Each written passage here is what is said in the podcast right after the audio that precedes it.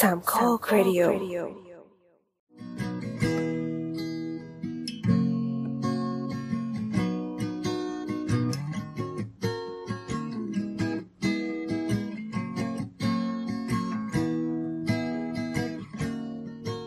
เย้สวัสดีครับจ้านี่ เปิดมาก็พูดชนกันเลย นี่คือรายการสาวสาวนะครับสำหรับอีพีนี้เราก็จะเข้าเรื่องกันอย่างรวดเร็วจะไม่มีการคุยเล่นอะไรกัน เพราะว่าเราจะมีแขกรับเชิญมาคุยด้วย เราก็จะทำตัวเป็นโหมดสาระนะครับครับครับอีพีนี้เป็นอีพีที่สองร้อยแปดสิบหกนะครับ เราอัดกันวันที่เจ็ดเจ็ดว่าเจ็ดเจ็ดมิถุนายนนะครับ แล้วก็ออกอากาศในวันเสาร์ที่สิบมิถุนายนสองห้าหกหกปรากฏการณ์ที่เกิดขึ้นในช่วงนี้ก็คือจะมีคน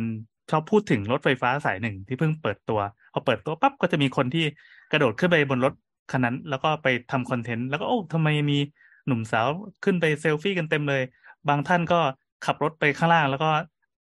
ขับใต้รางอะใต้รางอะแล้วให้รถไฟฟ้าวิ่งข้างบนแล้วก็ปรึ๊ดไปจนสุดสายทำเพื่ออะไรก็ไม่ทราบ แต่ก็มีคนที่มีความสุขกับการทำอย่างนี้อะจะบอกว่าในประเทศไทยจะมีกลุ่มคนกลุ่มหนึ่งที่เราอาจจะเห็นผ่านสื่อโซเชียลต่าง ๆ นะครับ จะเป็นผลงานออกแบบกราฟิก เรียกว่าเป็น เป็นภาพอินโฟกราฟิก 3D อืมอืมเป็นอืมเป็นเป็นภาพที่เปลี่ยนข้อมูลออกมาเป็น visual เป็นภาพที่เราเห็นแล้วเข้าใจง่าย แล้วสื่อสารง่าย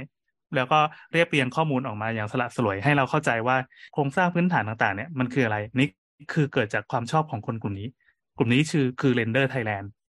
นะครับ เดี๋ยวเราสวัสดีแขกรับเชิญทั้งสองท่านก่อนนะครับ สวัสดีครับ สวัสดีครับเย้สวัสดีครับทุกคนแนะนำตัวกันนิดนึงครับ ผมหนุ่มนะครับเพจ Render Thailand ครับเย่ผม ผมบอสนะครับเพื่อนหนุ่มครับอะเดี๋ยวเดี๋ยวเดี๋ยวก่อนจะไปต่อเราคุยเรื่อง Render Thailand กันนิดนึงจริงๆแล้วอะเราอยากคุยกับ Render Thailand มานานมากแล้วแต่ว่าหาใช่โอกาสครับตรงกันไม่ได้ทุกที ก็มีโอกาสนี้แหละที่พอมีรถไฟสายสีเหลืองเปิดตัวใหม่เราก็เลยมากระโดดเข้ามาเฮ้ยเราลืมแนะนำตัวเองสวัสดีนี่แอน น้ำค่ะครับบอสครับเย้วันนี้มาสามคนอะเรามาคุยเรื่อง Render Thailand นิดนึง Render Thailand นี่เป็นเป็นเพจประมาณไหนครับพวก เผื่อคนที่อยู่นอกวงการที่ยังไม่ได้ติดตามจะได้มาทำความเข้าใจกัน จุดเริ่มต้นของ Render Thailand เนี่ยมันคือเราอยากจะอธิบายงานก่อสร้างโครงการพวกรถไฟฟ้าสนามบินทางด่วนต่าง ๆ เนี่ย ให้คนเข้าใจด้วยภาษาที่ไม่ใช่ภาษาราชการ เป็นภาษาที่คนทั่วไปเข้าใจ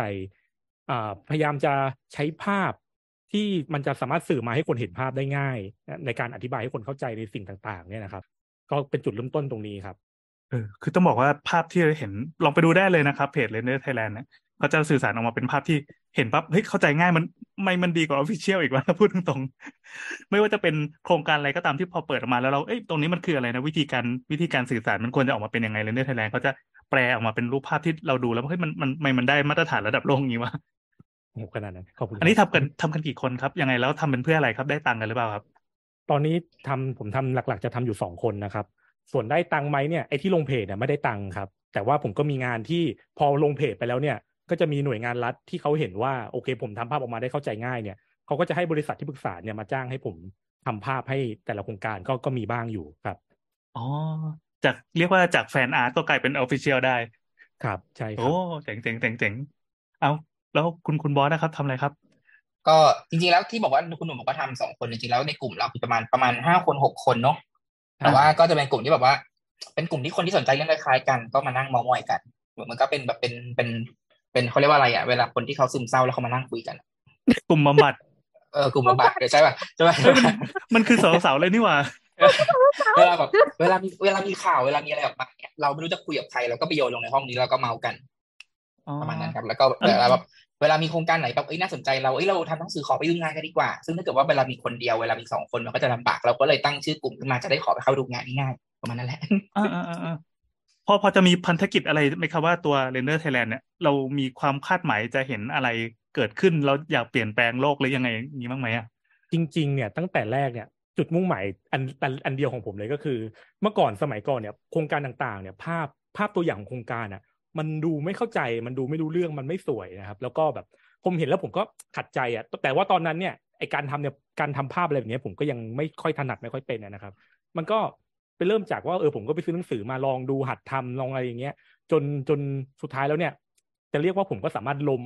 ภาพในอดีตของโครงการต่างๆพวกนั้นออกไปได้ โดยการทำภาพที่มันดูเข้าใจง่ายออกมาเนี่ย อันนี้คือจุดมุ่งหมายอย่างเดียวของผมในตอนนั้นเลยที่อยากจะทำแล้วก็เอออันนี้โทษนะครับครับ ระหว่างระหว่างก่อนที่จะไปต่อนี่ จบกราฟิก หรือว่าทำงานสายอาชีพ graphic design มาเลยปะ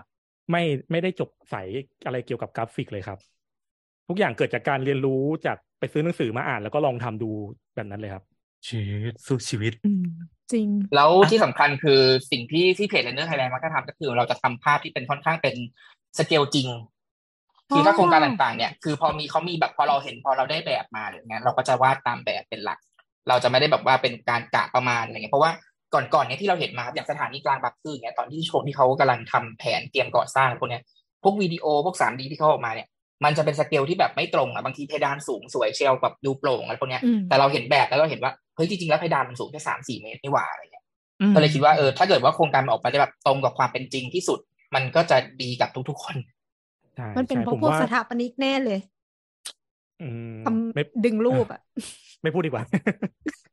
สถาปนิกแน่เลยเราจ๋งเราว่าจงวงการนี้ต้องมีอะไรที่พูดไม่ได้เยอะแน่เลย ไม่เป็นไรเราจะข้ามไปเดี๋ยวเดี๋ยวค่อยคุยหลังใหม่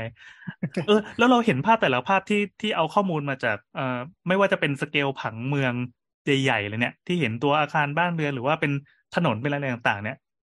คือทำไมเราถึงถึงได้ข้อมูลพวกนี้มาแล้วอันนี้ถามได้ไหมอะคือแล้วมันออกจริมางๆเป็นข้อมูลครับเป็นภาพที่ที่สมจริงได้อะข้อมูลพวกนี้เนี่ยสมัยก่อนเนี่ยเขาจะมีเปิดเผยอยู่แล้วนะครับ ไปที่อ่าสำนักงานขนส่งและจราจร อะไรนะ ชื่ออะไรนะบอสชื่อยาวมากเลยสำนักงานขนส่งและนโยบายแผนจราสำจนักรงานสำนักงานนโยบาย และแผนและแผการนขนส่งและจราจรเรียกย่อสว่านสขนขสนขอะเมื่อก่อนเนี่ยเขาก็จะมีสนขเนี่ยจะมีห้องที่รวบรวมอ่างานศึกษาโครงการต่างๆ แล้วก็มีแบบเนี่ยอยู่ในนั้นนะครับ ผมก็จะไปไปประจำเลยแล้วก็ไปถ่ายรูปออกมาอืมไปครับ ไปถ่ายรูปมาแล้วก็มาทำครับ แต่ว่าเดี๋ยวนี้ก็ง่ายหน่อย เพราะว่าในทุก ๆ โครงการก่อสร้างเนี่ย มันจะต้องเอา TOR เนี่ยไปลงไว้ในเว็บไซต์ก็สามารถเข้าไปโหลดมาแล้วก็มาทำตามได้ครับอันนั้นแสดงว่าเราไม่ได้เข้าถึงซอสที่เด่นกว่าชาวบ้าน หรือว่าเป็นข้อมูลวงในอ่าไม่อะไรเลย ไม่ไม่ใช่เป็นอืมข้อมูลวงในนะครับ ทุกอย่างมันเปิดเผยอยู่แล้วครับแค่ว่าแค่ว่าอืมแค่ว่าในการการจัดระบบข้อมูลเขาว่ามันทำให้คนทั่วไปอะหาเจอยากใช่เออเออแล้วก็เอามาทำเป็นวิชวลอย่างที่เราเห็นกันอ่าช่วงหลังๆเนี่ยก็คืออย่างเป็นโมเดลของรถไฟฟ้าสายเป็นสถานีรถไฟฟ้าสายสีเหลืองอะไรแบบนี้ชมพูอย่างนี้ คือภาพที่ออกมาเป็นโมเดลสามมิตินี้คือนั่งทำเลย จริง ๆ จะบอกว่าสายสีเหลืองเนี่ย มันก็ไม่ได้มีแบบอะไรในมือนะครับ อันนี้ใช้ใช้จากการไปดูของจริง แล้วก็เอามาเทียบสเกลเอาล้วนๆว่าไปเลยแล้วอันนี้เหนือจินั่นนตนั่นานการนั่นเลยทำนั่นเลยทำให้สายสีเหลืองเนี่ย รูปไม่ค่อยมีจนกระทั่งโครงการมันเห็นเป็นรูปเป็นร่างแล้วใช่เราถึงใช่รู้เพราะว่าเราหาแบบไม่ได้คือบางโครงการเนี่ยคือสายสีเหลืองมันออกมาก่อนที่จะมีกฎหมายว่าต้องเปิดเผยที่อะไรพวกเนี้ยนะครับ มันก็เลยผมก็เลยไม่มีแบบตรงนี้ แล้วก็ เวลาจะทำเนี่ยมันก็ใช้การต้องไปดูรูปจริงดูของจริงถ่ายมา แล้วก็เอาภาพมาแล้ววางเทียบสเกลกับตัว 3D ที่จะขึ้นนะครับ เออ แล้วซึ่งจะบอกว่าอันนี้มันเป็นจินตนาการล้วนๆก็ไม่ได้นะเพราะต้องต้องอิงอยู่กับข้อมูลจริง สถานที่จริงสเกลจริงใช่ใช่ครับเพราะว่าคือเพราะว่าใช่เพราะว่าปกติเวลาเราทำข้อมูลอะไรไปเนี่ยเรามักจะทำข้อมูลที่แบบเป็นแบบมันเป็นภาพสเกลจริงอะไรจริง แล้วก็คนที่ติดตามเราอะเขาก็จะเชื่อเราทีเนี้ยพอเขาเชื่อเราอะเราก็เลยไม่พยายามจะไม่เอาข้อมูลที่บอกว่า เป็นข่าวลือไม่ official หรือว่ากะกาวเองพวกเนี้ยจะไม่ค่อยลง เพราะว่าเราลงอะไรไปคนเขาก็มักจะเชื่อแล้วบางทีเขา save ไปพูดต่ออาจจะผิดอาจจะผิดได้โอ้โหครับแล้วอย่างตอนนี้สายสีเหลืองที่คือบอกว่าไม่ได้มีแบบเนี่ย แล้วก็มากะเอาเองเนี่ยมันก็ไม่ใช่ว่าแบบเพี้ยนไปสมดนะครับ คือจริง ๆ แล้วว่าไอ้พวกสถานีหรือเสาทางวิ่งเนี่ยมันมีมาตรฐานความระยะห่างอะไรของมันอยู่ สมมติผมถ่ายรูปมาแล้วไม่มีเสาห่างกันสองต้นเนี่ยโอเคระยะห่างทั่วไปมันก็คือสามสิบหรือยี่สิบห้าเมตรเนี่ยนะครับผมก็มาวางเทียบดึงให้มันได้สามสิบเมตร แล้วก็ที่เหลือก็ขึ้นตามได้ขนาดที่เกือบจะตรงนะครับ ถามนิดหนึ่งครับ อันนี้คือใช้โปรแกรมอะไรขึ้นนะก็ SketchUp ครับทั่วไป ครับอ๋อก็เหมือนจริงๆมันก็เหมือนทำงานแบบสเกลแบบผังเมืองทำอะไรทั่วไปก็คือขึ้น ขึ้นเข้ามาถูกไหมแล้วก็ใช่ครับเอามาวาง ครับวิขยันมากเลยอะขยันใช่สุดๆอะใช่เพราะศรัทธาเพราะธาว่าเป็นความขยันเพราะคือคือจริงๆเท่าอะที่ดูมันมี surrounding ครับมีอะไรด้วยนะถูกไหคือจริงๆ นอกจากอยากให้คนเห็นแล้วเนี่ย ส่วนตัวเราก็อยากรู้เองด้วย คือแต่ละสายเวลาสร้างเนี่ยอย่างตอนนี้กำลังสร้างสายสีม่วงอยู่ สถานีโอเค มันมีภาพออกมาบ้าง แต่ว่าในรายละเอียดลึกๆอะเราก็ไม่รู้ว่ามันเป็นยังไงสายสีม่วงเนี่ยก็มีแบบมีแบบใน TOR ไปโหลดมาได้นะครับ แต่ว่าก็ยังไม่ได้มีเวลาทำมันก็คือสิ่งที่เราอยากรู้ว่าในแต่ละสถานีเนี่ย มันกว้างใหญ่ขนาดไหน มันมีเกตมันมีไอเกตที่เอาบัตรไปแตะเพื่อเข้าเนี่ย พอหรือเปล่ารองรับผู้โดยสารได้พอหรือเปล่าอะไรอย่างเงี้ยทางขึ้นลงมันอยู่ตรงไหนอันนี้มันก็เป็นอย่างหนึ่งที่เราอยากรู้แล้วเราก็อยากเห็นภาพมันออกมาเองด้วยนะครับ ก็อ่าโทษครับ อ่าอย่างสายสีเหลืองเนี่ย ผมเก็บรายละเอียดอยู่มาสองสามปีกว่าจะค่อยๆเติมมันเข้าไปตามงานก่อสร้างที่เขาสร้างมาจริงๆเนี่ยตอนแรกทำมาเอ๊ะตรงนี้ยังไม่มีผ่านไปสักสองสามเดือนอ้าวเขาสร้างมันมีตรงนี้เพิ่มขึ้นมาจากความคืบหน้างานก่อสร้างเนี่ย ผมก็เอามาเติมมันอยู่เรื่อยๆจนกว่ามันจะสมบูรณ์ได้มันก็ใช้เวลานะครับสำหรับสายที่มันไม่ได้มีแบบให้ครับแล้วสายสีเหลืองเนี่ยจริงๆแล้วคือมันจะมีแบบมีช่วงที่แบบทำศึกษา EIA สิ่งแวดล้อมอะไรพวกนี้เนาะทีเนี้ยสายสีเหลืองกับชมพูเนี่ยของจริงบางทีทางขึ้นลงไม่ได้อยู่ตามแบบ เพราะว่าบางทีเขาเวรคืนไม่ได้ไปเวรคืนห้องข้างๆแทนแล้วพวกนี้ครับมันก็เลยทำให้ทางขึ้นลงเนี่ย มันมันมีการปรับเปลี่ยนตำแหน่งปรับเปลี่ยนรูปแบบอะไรพวกนี้หลายจุดอยู่ เราก็เลยต้องรอให้หน้างานมันขึ้นก่อนแล้วถึงค่อยไปสำรวจดูแล้วก็มาทำครับเอ๊ะเราหเราต้องไปมีคอนเน c ชันกับเขาไหมครับ ว่าแบบเออเราเราทำอันนี้อยู่นะแล้วเราสิ่งที่เราทำเนี่ยมันเป็นประโยชน์กับเขาแล้วเขาให้ความร่วมมือกับเราอะไรเงี้ยตั้งแต่ผมเปิดเพจมาเนี่ย ผมไม่เคยไปขอแบบจากหน่วยงาน จากหน่วยงานรัฐเอามาทำสามดีเลยครับ ไม่เคยยอดไปใช้คอนเนคชั่นไม่เคยอะไรเลย โอเค มันผมมีงานที่ทำกับหน่วยงานรัฐบ้าง แต่ว่าผมก็แยกงานก็ส่วนงานไม่เคยเอาสิ่งที่ได้จากงานเนี่ยคือคือข้อมูลต่างๆ เนี่ยเอามาทำลงเพจเลยนะครับ อันเนี้ยเป็นสิ่งที่ผมยึดถือมาตลอดก็คือจะแยกกัน แล้วก็ไม่เคยไปขอ ถ้าข้อมูลที่เขาไม่เปิดเผย ผมก็จะไม่พยายามไปเอามาให้ได้ ผมก็จะใช้วิธีแบบแสนสีเหลืองคือ ไปถ่ายรูปแล้วก็ไปสังเกตว่ามันมีอะไรเปลี่ยนแปลงแล้วก็เขาทำอะไรขึ้นมาบ้างผมก็จะใช้วิธีแบบนี้เอาครับ โอ้โหอันนี้ว่างอย่างเดียวไม่ได้นะครับ ต้องเออ ต้องใจรักมาก มันใช้พลังบางทีเยอะบางทีเลยมันบางทีพอมันไม่ใช่แบบว่าเป็นการแบบทำงานแบบเป็นขยันขันขยันแข่งทำงานอย่างเงี้ยมันเป็นอย่างเงี้ยปุ๊บมันมันรู้สึกสนุกนะเวลาทำๆอ่ามันแบบอุ้ยมันปลดปลดล็อกไปเรื่อยเฮ้ยเออเฮ้ยเป็นอย่างนี้นี่หว่าเฮ้ยอันนี้เป็นอย่างนี้นี่หว่าเอามาเมาท์กันพวกเนี้ยสนุกดีอืม คือจริงๆ ผมจะบอกว่ามันเหมือนมันเหมือนเป็นการต่อต่อต่อเลโก้หรือต่ออะไรสักอย่างที่ เรามีโครงมันขึ้นมาแล้วเราก็ต่อมันไปเรื่อยๆ มันก็มันมันเป็นอันนี้เป็นความสนุกนะครับ คือพอผ่านไปสักพักหนึ่งเราจะรู้ว่ามันมีอีกชิ้นหนึ่งเนี่ยอ๋อมาต่อแล้วมันลงล็อกแบบนี้ มันมันอันนี้เป็นความความสนุกในการทำพวกเนี้ยครับอืมอืม แล้วพอเวลาแบบว่าเราเราวาดเอาไว้แล้วพอของจริงมันสร้างขึ้นมาแล้วเราก็แบบเราเราดีใจที่เราพอเดินไปดูแล้วแบบเฮ้ยที่เราทำมาแม่งตรงนี่หว่าโอ๊ยแม่งขึ้นไม่ได้แม่งแล้วแม่งรายการนี้คุณแม่งได้รายการคุณแม่งได้เลย แล้วแม่งออกมาเหมือนที่เราวาดเลยอะไรพวกเนี้ยเฮ้ยตรงนี้มันควรจะมีตรงนี้เพิ่มนะ แล้วก็ก็ไปอาจจะไปแนะนำเขาเพิ่มนิดนึงอย่างคุณหนุ่มเพิ่งจะไปแนะนำเรื่องป้ายในสถานีสีเหลืองมาอืมอืมเออ ซึ่งอันนี้เราพอจะเข้าใจละมันเหมือนเป็นเป็นคุณลุงที่เล่นรถไฟเป็นรถไฟโมเดลที่ทำสเกลเหมือนจริงแล้วก็ใหญ่มากๆที่อยู่ในห้องอะไรเนี่ย เออแต่อันเนี้ยคือทุกอย่างกระโดดเข้ามาในคอมพิวเตอร์แล้วก็ present ออกมาใช่โอ้ใช่สวยงามมากเลยเฮ้ยแต่เอผอมไม่ความน่าสนใจ ความน่าสนใจอันหนึ่งรู้สึกว่าแบบการแบบ เก็บข้อมูลสองปีแล้วทำไปเรื่อยๆเนี่ยแม่งแบบเหมือนทำแบบวิทยานิพนธ์แบบอันหนึ่งแบบจริงจังมากนะยิ่งกว่าอีกยิ่งกว่าเหมือีอนเหมือนจริง ๆ เผลอๆทำละเอียดกว่าพวก project manager พวกโครงการด้วยอะก็ถูก็กไหมเชื่อว่าละเอียดกว่า project manager บางทีอะมันแค่มันเก็บข้อมูลถูกไหมมันไปเก็บข้อมูลปุ๊บมันก็อะทำตรงตามแบบหรือเปล่าแต่อันนี้คือแบบว่า ย้อนกลับกระบวนการอีกอันหนึ่งอะแล้วก็แบบคอย recheck หน้างานไปเรื่อยๆอะว่าแบบตรงไม่ตรงขยับแบบไปเรื่อยๆอะอืม ไม่น่าสนใจมากเลยอะเมื่อกี้เรามีคำถามหนึ่งที่เราเราคุยค้างไว้ก็คือเรื่องเรื่องอ่า Render Thailand เนี่ยตอนแรกพันธกิจออกมาเป็นอย่างนี้ แล้วแล้วแล้วช่วงระยะต่อมานี่คือยังไงนะครับอ่าก่อนที่จะมี Render Thailand เนี่ย ผมอืมเคยอยู่ในกลุ่มกลุ่มคนรักรถไฟฟ้าเนี่ยนะครับ ก็จะมีการทำจัดทริปไปดูงานพาคนทั่วๆไปที่เขาสนใจเนี่ย ไปดูงานก่อสร้างจริง ๆ ไปศึกษาความรู้จากงานก่อสร้างจากวิศวกรจริง ๆ เนี่ย พอมาทำ Render Thailand แล้วเนี่ยผมก็พยายามอยากจะจัดแบบนี้อยู่เรื่อยๆนะครับมีหลายโครงการที่ผมก็ไปมาแล้ว แล้วก็อ่าหลายโครงการก็รอที่จะไปอยู่นะครับ แต่ว่าหลังในช่วงหลังเนี่ยมันก็ก็มีหลาย ๆ อย่างที่มันก็ไม่สะดวกที่จะไปกับคนที่ อย่างแรกเลยคือผมไม่ได้รู้จักใครเลยนะครับ ที่ชวนเขาไปเนี่ยเป็นคนทั่วไปจริง ๆ บางทีมันก็มีเรื่องของทั้งการเมืองทั้งอะไร ทั้งการไปแบบไปด่าหน่วยงานเขาอะไรอย่างเงี้ย มันก็ทำให้ช่วงหลังเนี่ยมันก็อาจจะต้องลดจำนวนคนลง แต่ว่าก็ยังอยากจะไปอยู่ ต่อให้ไม่มีใครไปเนี่ย ผมก็อาจจะจัดทริปกันเองแบบสี่ห้าคนในแก๊งเนี่ยแล้วก็ไปกันแบบเนี้ยครับ คือเอาภาพของจริงเนี่ยมาลงให้คนเห็นด้วยเป็นความคืบหน้าเป็นความรู้การก่อสร้างต่าง ๆ นะครับ บางทีผมก็เอาความรู้จากที่ได้จากตรงนั้นเนี่ย มาทำกราฟิกอธิบายอีกว่า อันเนี้ยเขาสร้างขึ้นมาได้ยังไง ครับ มันยากยังไงแล้วมันมันมากันยังไงอะไรพวกนี้ครับ อืม โอเค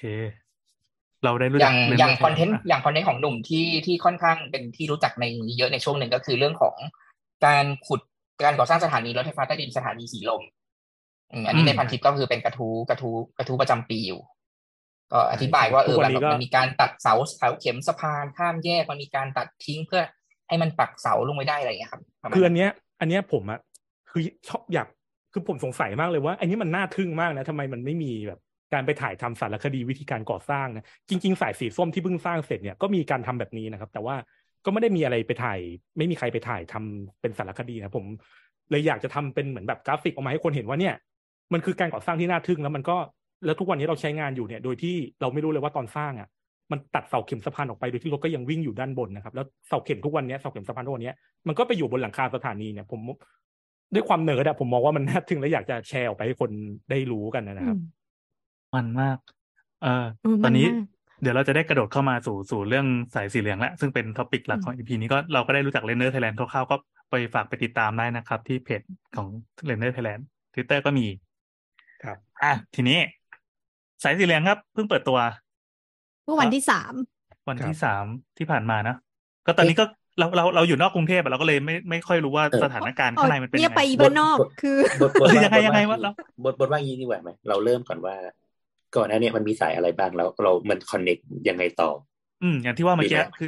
ต่อจิ๊กซอว์ใช่ป่ะที่ว่าเห็นเป็นเป็นการก่อสร้างอย่างเงี้ยแต่ว่าเอาถ้าเอามองเดี๋ยวขอแป๊บนึงถ้าเป็นสเกลเมืองเนี่ย ตอนเนี้ยเรามีการค่อยๆ วางจิ๊กซอว์แต่ละชิ้นแต่ละชิ้นเป็นระบบโครงข่ายมัน connect กัยังไงใช่ใช่ใช่โครงข่ายของรถไฟฟ้า ซึ่งตัวเนี้ยพอมีสายสีเหลืองมาปั๊บเราจะเห็นว่ามันจะมีวงอีกวงหนึ่งงอกเข้ามาปึ๊บใช่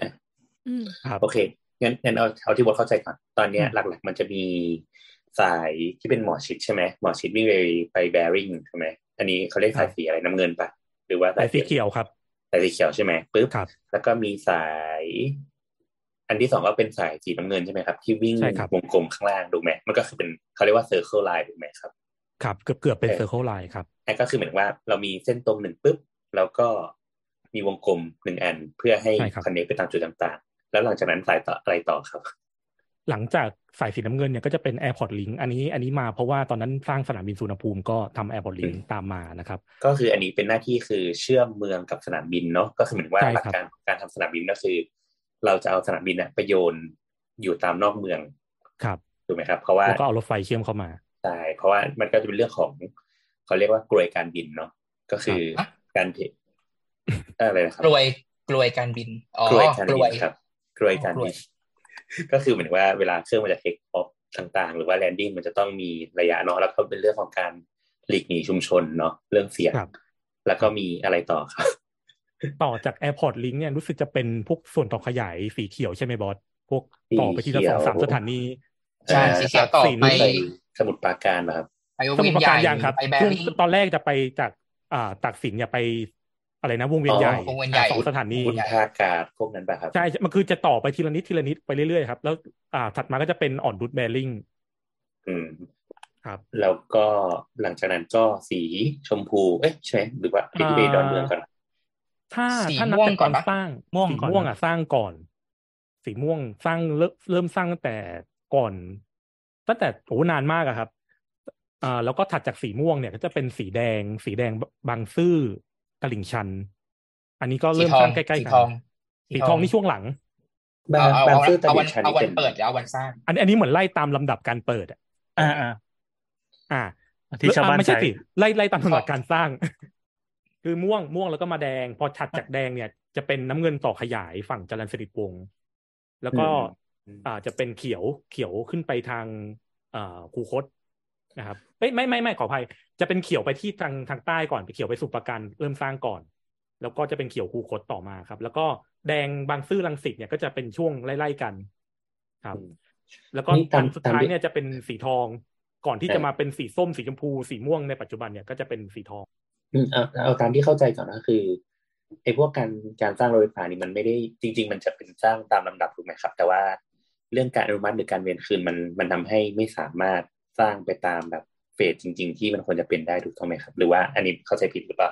เพราะว่าเคยอ่านมาเหมือนแบบประประมาณนั้นกอครับไม่เหมือนกันคือคือจริงๆอะมันมีลำดับการสร้างอยู่ว่าเขาจะอยากจะสร้างอะไรขึ้นมาก่อนนะครับ แต่ว่าในกระบวนการในการทำโครงการแต่ละโครงการเนี่ย มันจะต้องมีการทำ EAA ก็คือผลกระทบสิ่งแวดล้อม แล้วก็ต้องมีการรับฟังความเห็นของประชาชนในพื้นที่ที่ได้รับผลกระทบนะครับ ไอ้ขั้นตอนที่มันช้าเนี่ยมันจะช้าตรงนี้ทำให้บางสายสมมติสตาร์ทพร้อมกันเนี่ย แต่สุดท้ายแล้วเนี่ยอาจจะ รออาจจะมีสายที่ได้สร้างภายในหลังจากนั้นเนี่ยอีกปีหนึ่งอีกสายที่เหลือเนี่ยอาจจะอีกห้าหกปีถึงจะได้สร้างก็มี มันมันเป็นกระบวนการอย่างแรกที่ช้านะครับ อย่างที่สองคือเรื่องของการเวนคืน สายรถไฟฟ้าส่วนใหญ่เนี่ย จริง ๆ ไม่ค่อยมีปัญหาเรื่องเวนคืนเท่าไหร่มันสามารถจบได้ในในในเวลาในเวลาไม่นานนะครับ แต่ว่าสิ่งที่จะมีปัญหาที่ทำให้สร้างช้าออกไปอีกก็คือ เวลาเส้นทางมันไปผ่านพวกหน่วยงานต่างๆ เนี่ยเขามักจะไม่ค่อยให้ให้ใช้ที่หน้าหน่วยงานในการทำสถานีบ้างทำทางขึ้นลงบ้าง เขาก็ค่อนข้างจะห่วงมันก็เลยเนี่ยมันคือรวมๆที่ทำให้โครงการน่ะมันช้าออกไป แล้วมันไม่ได้ตามลำดับเฟสที่เขาต้องการจะสร้างจริงๆครับอันอันนี้คือแม้แต่หน่วยงานรัฐแหละครับหน่วยงานรัฐก็คือจะไม่ให้จลงริงเนี่ยแหละๆส่วนใหญ่ที่มีปัญหาก็คือหน่วยงานรัฐจะอ่าเอ้ยใช่ครับ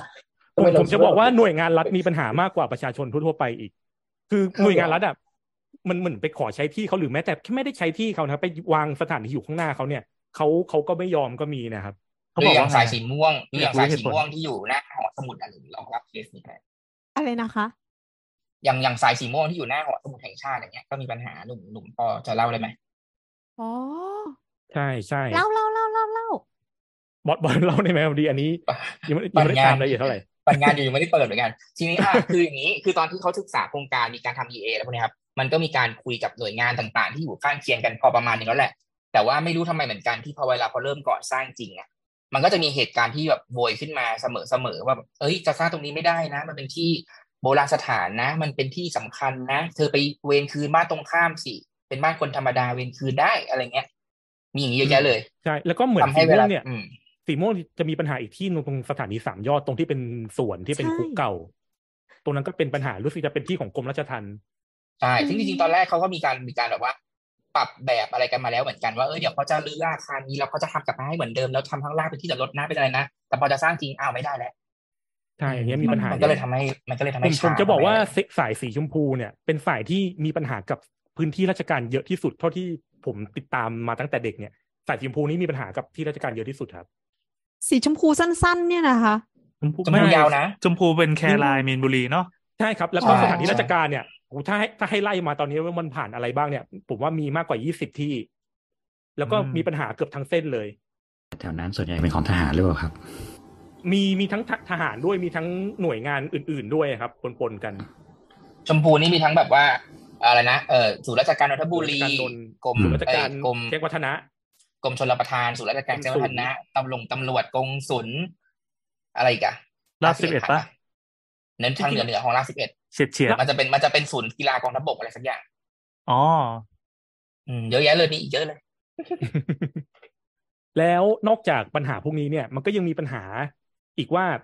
เริ่มสร้างไปแล้ว แต่ว่าสมมติว่าเซ็นสัญญาเริ่มสร้างวันนี้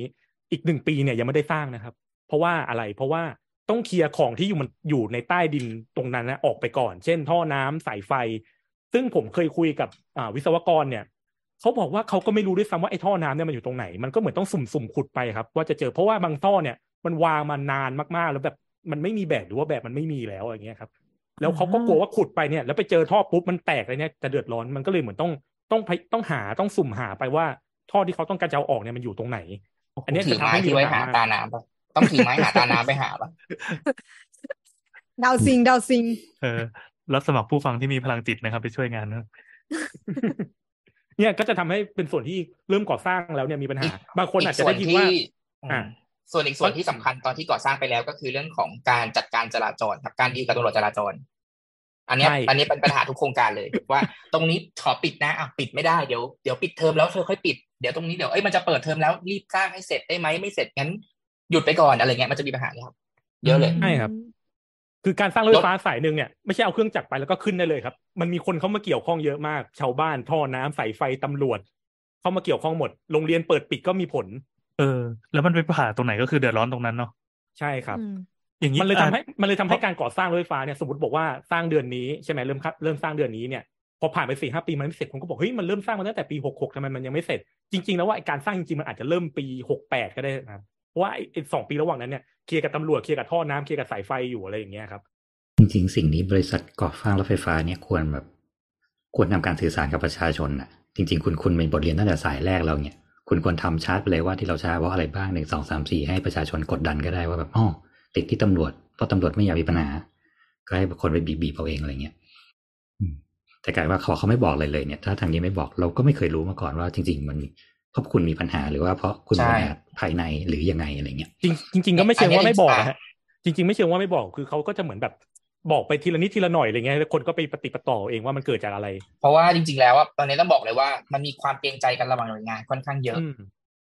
เกิดวันนี้เราไปวอเขาวันหน้าเราต้องขอความช่วยเหลือจากเขาเดี๋ยวมันจะมีปัญหางั้นเราแบบเอาแอมแอมละกันแอบแอบบอกแบบให้ประชาชนรู้นิดๆละกันอะไรเงี้ยผมยกตัวอย่างอย่างอ่าสายสีเหลืองเนี่ยมีจุดหนึ่งที่ต้องรื้อสะพานข้ามแยกบางกะปิ ตรงนี้เนี่ย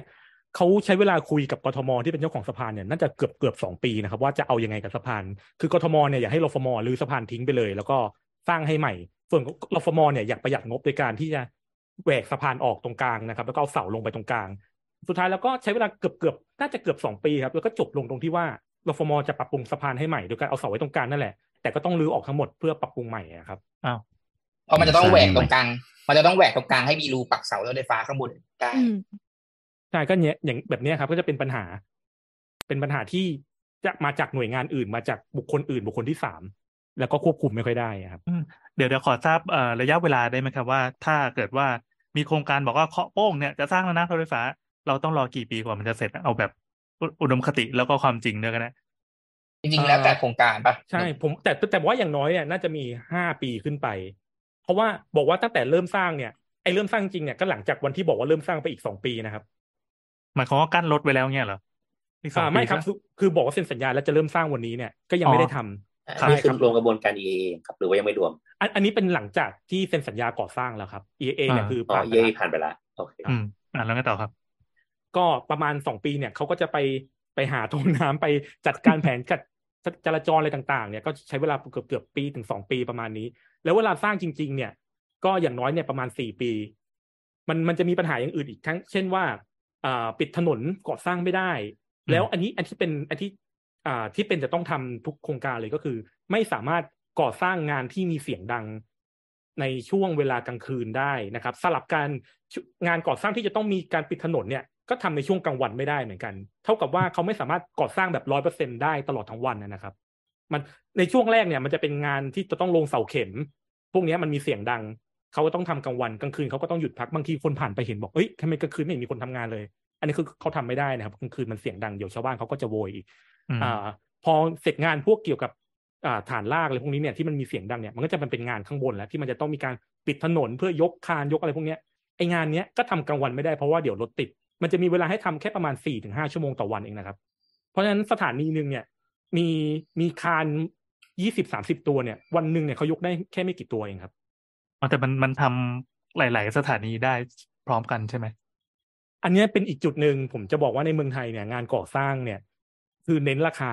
มากกว่าเวลาอ๋อคือคือเวลาเนี่ยมันเร่งได้ก็จริง แต่ว่าคือสมมุติว่าไอไอกรอบเวลาช่วงทำกลางคืนสี่ห้าชั่วโมงเนี่ยมันทำได้แค่นั้นนะครับ แต่ถ้าเกิดว่าเราให้ความสำคัญกับเวลาเนี่ย เราให้แบบเหมือนถึงว่ามีงบประมาณมากกว่านี้ ผู้รับเหมาก็สามารถใช้เครื่องจักรมากกว่านี้ในการที่จะยกพร้อมๆกันหลาย ๆ ตัวได้อืมแต่ว่าเรา งานก่อสร้างในประเทศไทยทุกโครงการให้ความสำคัญกับราคามากกว่าเวลาครับ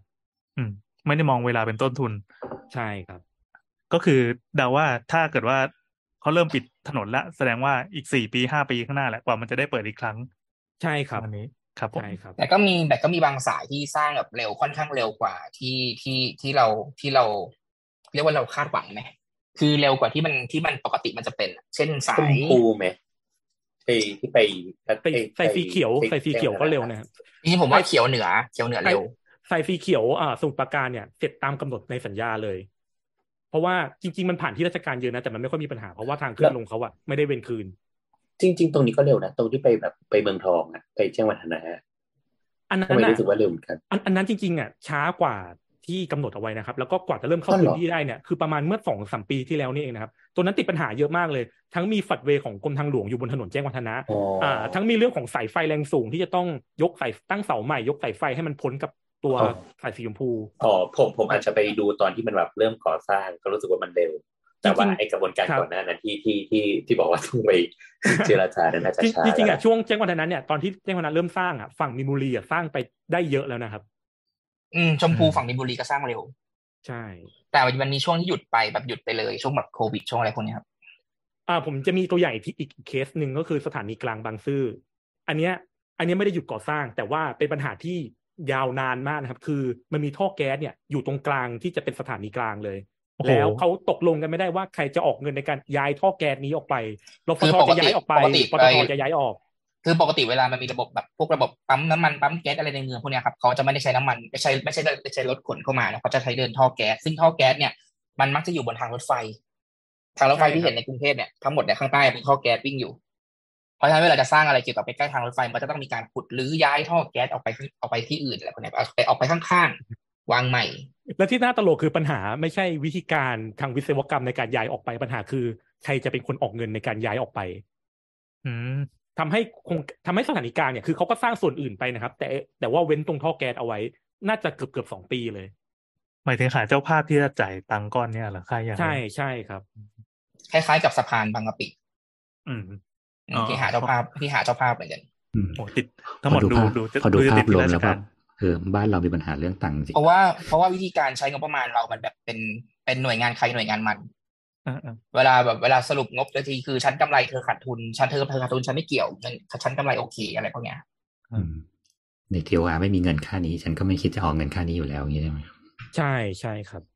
อืมแต่บางโครงการเนี่ยงบงบประมาณที่ขอไปเนี่ย ก็ อ่าใช้จริงไม่ได้ใช้ถึงขนาดนั้น ก็มีเงินเหลือเขาก็ไปทำอย่างอื่น อย่างเช่น อย่างสายสีเขียวเหนือเนี่ยเขียวที่ไปคูคตเนี่ยนะครับ อ่าเขาเอาเงินที่เหลือจากที่ได้จากงบประมาณมาเนี่ยมาสร้างสกายวอล์กไปเชื่อมกับ สะสะพานลอยเชื่อมกับที่นู่นที่นี่หลายที่เลย ทุกสถานีเกือบเกือบทุกสถานีเลยเนาะมันจะมีสกายวอล์กต่อจากสถานีไปลงหลายที่มากอย่างสถานีวัดพระศรีเนี่ยสกายวอล์กยาวมาก ยาวเป็นกิโลเลยว่าภาษีใช่แล้ว อันนี้คือเงินเงินที่ตอนแรกเขาขอขอไปสมมติขอไปพันล้าน แต่สร้างจริงๆเนี่ยสร้างแปดร้อยล้านอะไรเงี้ยไอ้เงินสองร้อยล้านที่เหลือเขาก็มาทำแบบนี้ตังค์เหลือแต่วัดภาษีนี่ก็คือ ถ้าไม่สร้างมันก็เดินเดินข้ามถนนไกลเหมือนกันนะใช่ ผมจะบอกว่าไอ้อย่างเงี้ยมันเป็นเรื่องที่ดีนะครับ คือเอาเงินที่เหลืออะไรไปสร้างเนี่ย แล้วก็มันทำให้คนเข้าถึงรถไฟฟ้าได้เยอะนะครับ แต่บางสายเนี่ยไม่มีก็คือไม่มีเลย ไม่มีทางให้คนเดินเข้ามาหาสถานี แบบไม่ไม่ไม่เอาไม่ทำเงินไม่พอมีแค่นี้แหละพูดถึงสายสีแดงอยู่เหรอหลายสายหลายสายสายสีเหลืองเพิ่งที่เพิ่งเปิดก็มีประเด็นนี้อ๋อเรามาสีเหลืองกันเลยไหมได้ครับครับนี่ยังไม่ช่วยไม่เข้าเรื่องเหรอเนี่ยใช่ใช่เราช่วยวนแนะไปนำไม่เข้าเรื่องอีกไม่เข้าช่เรื่วยองวนไปแนะนำใส่ไฟสายสีเหลืองท่อน้ำอยู่ แนะนำสีเหลืองหน่อยครับ สวัสดีครับสีเหลืองเพิ่งมาใหม่ น้องเป็นใครครับสายสีเหลืองเนี่ยนะครับอ่าอย่างเมื่อกี้เราไล่กันว่าสายรถไฟฟ้าที่เราสร้างในกรุงเทพแบบมันมีสายไหนบ้างอ่าพอตอนนี้เนี่ยภาพรถไฟฟ้าในกรุงเทพเนี่ย มันจะเริ่มเป็นวงกลมอยู่ในเมืองแล้ว มันจะมีมีเริ่มมีปลายทางที่มันทิ่มทิมออกไปนอกเมืองบ้าง แต่ว่าไอ้ปลายทางที่มันออกไปนอกเมืองหลาย ๆ ที่เนี่ย มันไม่มีอะไรไปเชื่อมเชื่อมมันเข้าด้วยกัน สายสีเหลืองเนี่ยเป็นระบบรถไฟสายรองนะครับ เป็นฟีดเดอร์ คนน่ะจะสงสัยว่า อ้าวฉันอยู่ถนนลาดพร้าวแล้วรถมันติดขนาดนี้เนี่ยทำไมมันเอารถไฟฟ้าสายรองมาให้ฉัน จะบอกว่าสีเหลืองเนี่ย มันทำหน้าที่เป็น feeder คือเชื่อมสายหนึ่งกับอีกสายหนึ่งคนที่จะนั่งสายสีเหลืองเนี่ยจะใช้อ่าจะนั่งอยู่บนรถเนี่ยไม่เกินเจ็ดแปดสถานีหรอกครับเขาก็จะเปลี่ยนเป็นอีกสายหนึ่งเพื่อเข้าเมือง เอาไว้ต่อรถใช่ครับ อันนี้มันก็คือความหมายของการเป็นสายรองเป็น feederอร์นะครับ ถ้าอย่างผมอย่างอย่างเมื่อก่อนผมอยู่ลาดกระบังอย่างเงี้ยถ้าเกิดผมจะไปแถวแถวๆแบบเออไปปู่เจ้าไปสำโรงอะไรพวกเนี้ยผมบางทีถ้าเกิดเอาให้มันสะดวกสุดนะไม่เหนื่อยนะก็คือต้องนั่ง Airport Link ไปพญาไทแล้วต่อ BTS อ้อมกลับลงมาเออแต่ถ้าเกิดมันมีสายสีอืมแต่ถ้าเกิดมันมีสายสีเหลืองคือเราก็สามารถมาลงที่หัวหมากแล้วก็เออลงเลี้ยวไปได้ได้เลยเลี้ยวลงไปได้เลยใช่ครับซึ่งสายสีเหลืองเนี่ยมันเชื่อมต่อกับสายอื่นถึงแปดสายเลยนะครับอ่าอันนี้นับรวมแผนทั้งของรฟมแผนของกทมด้วยนะครับ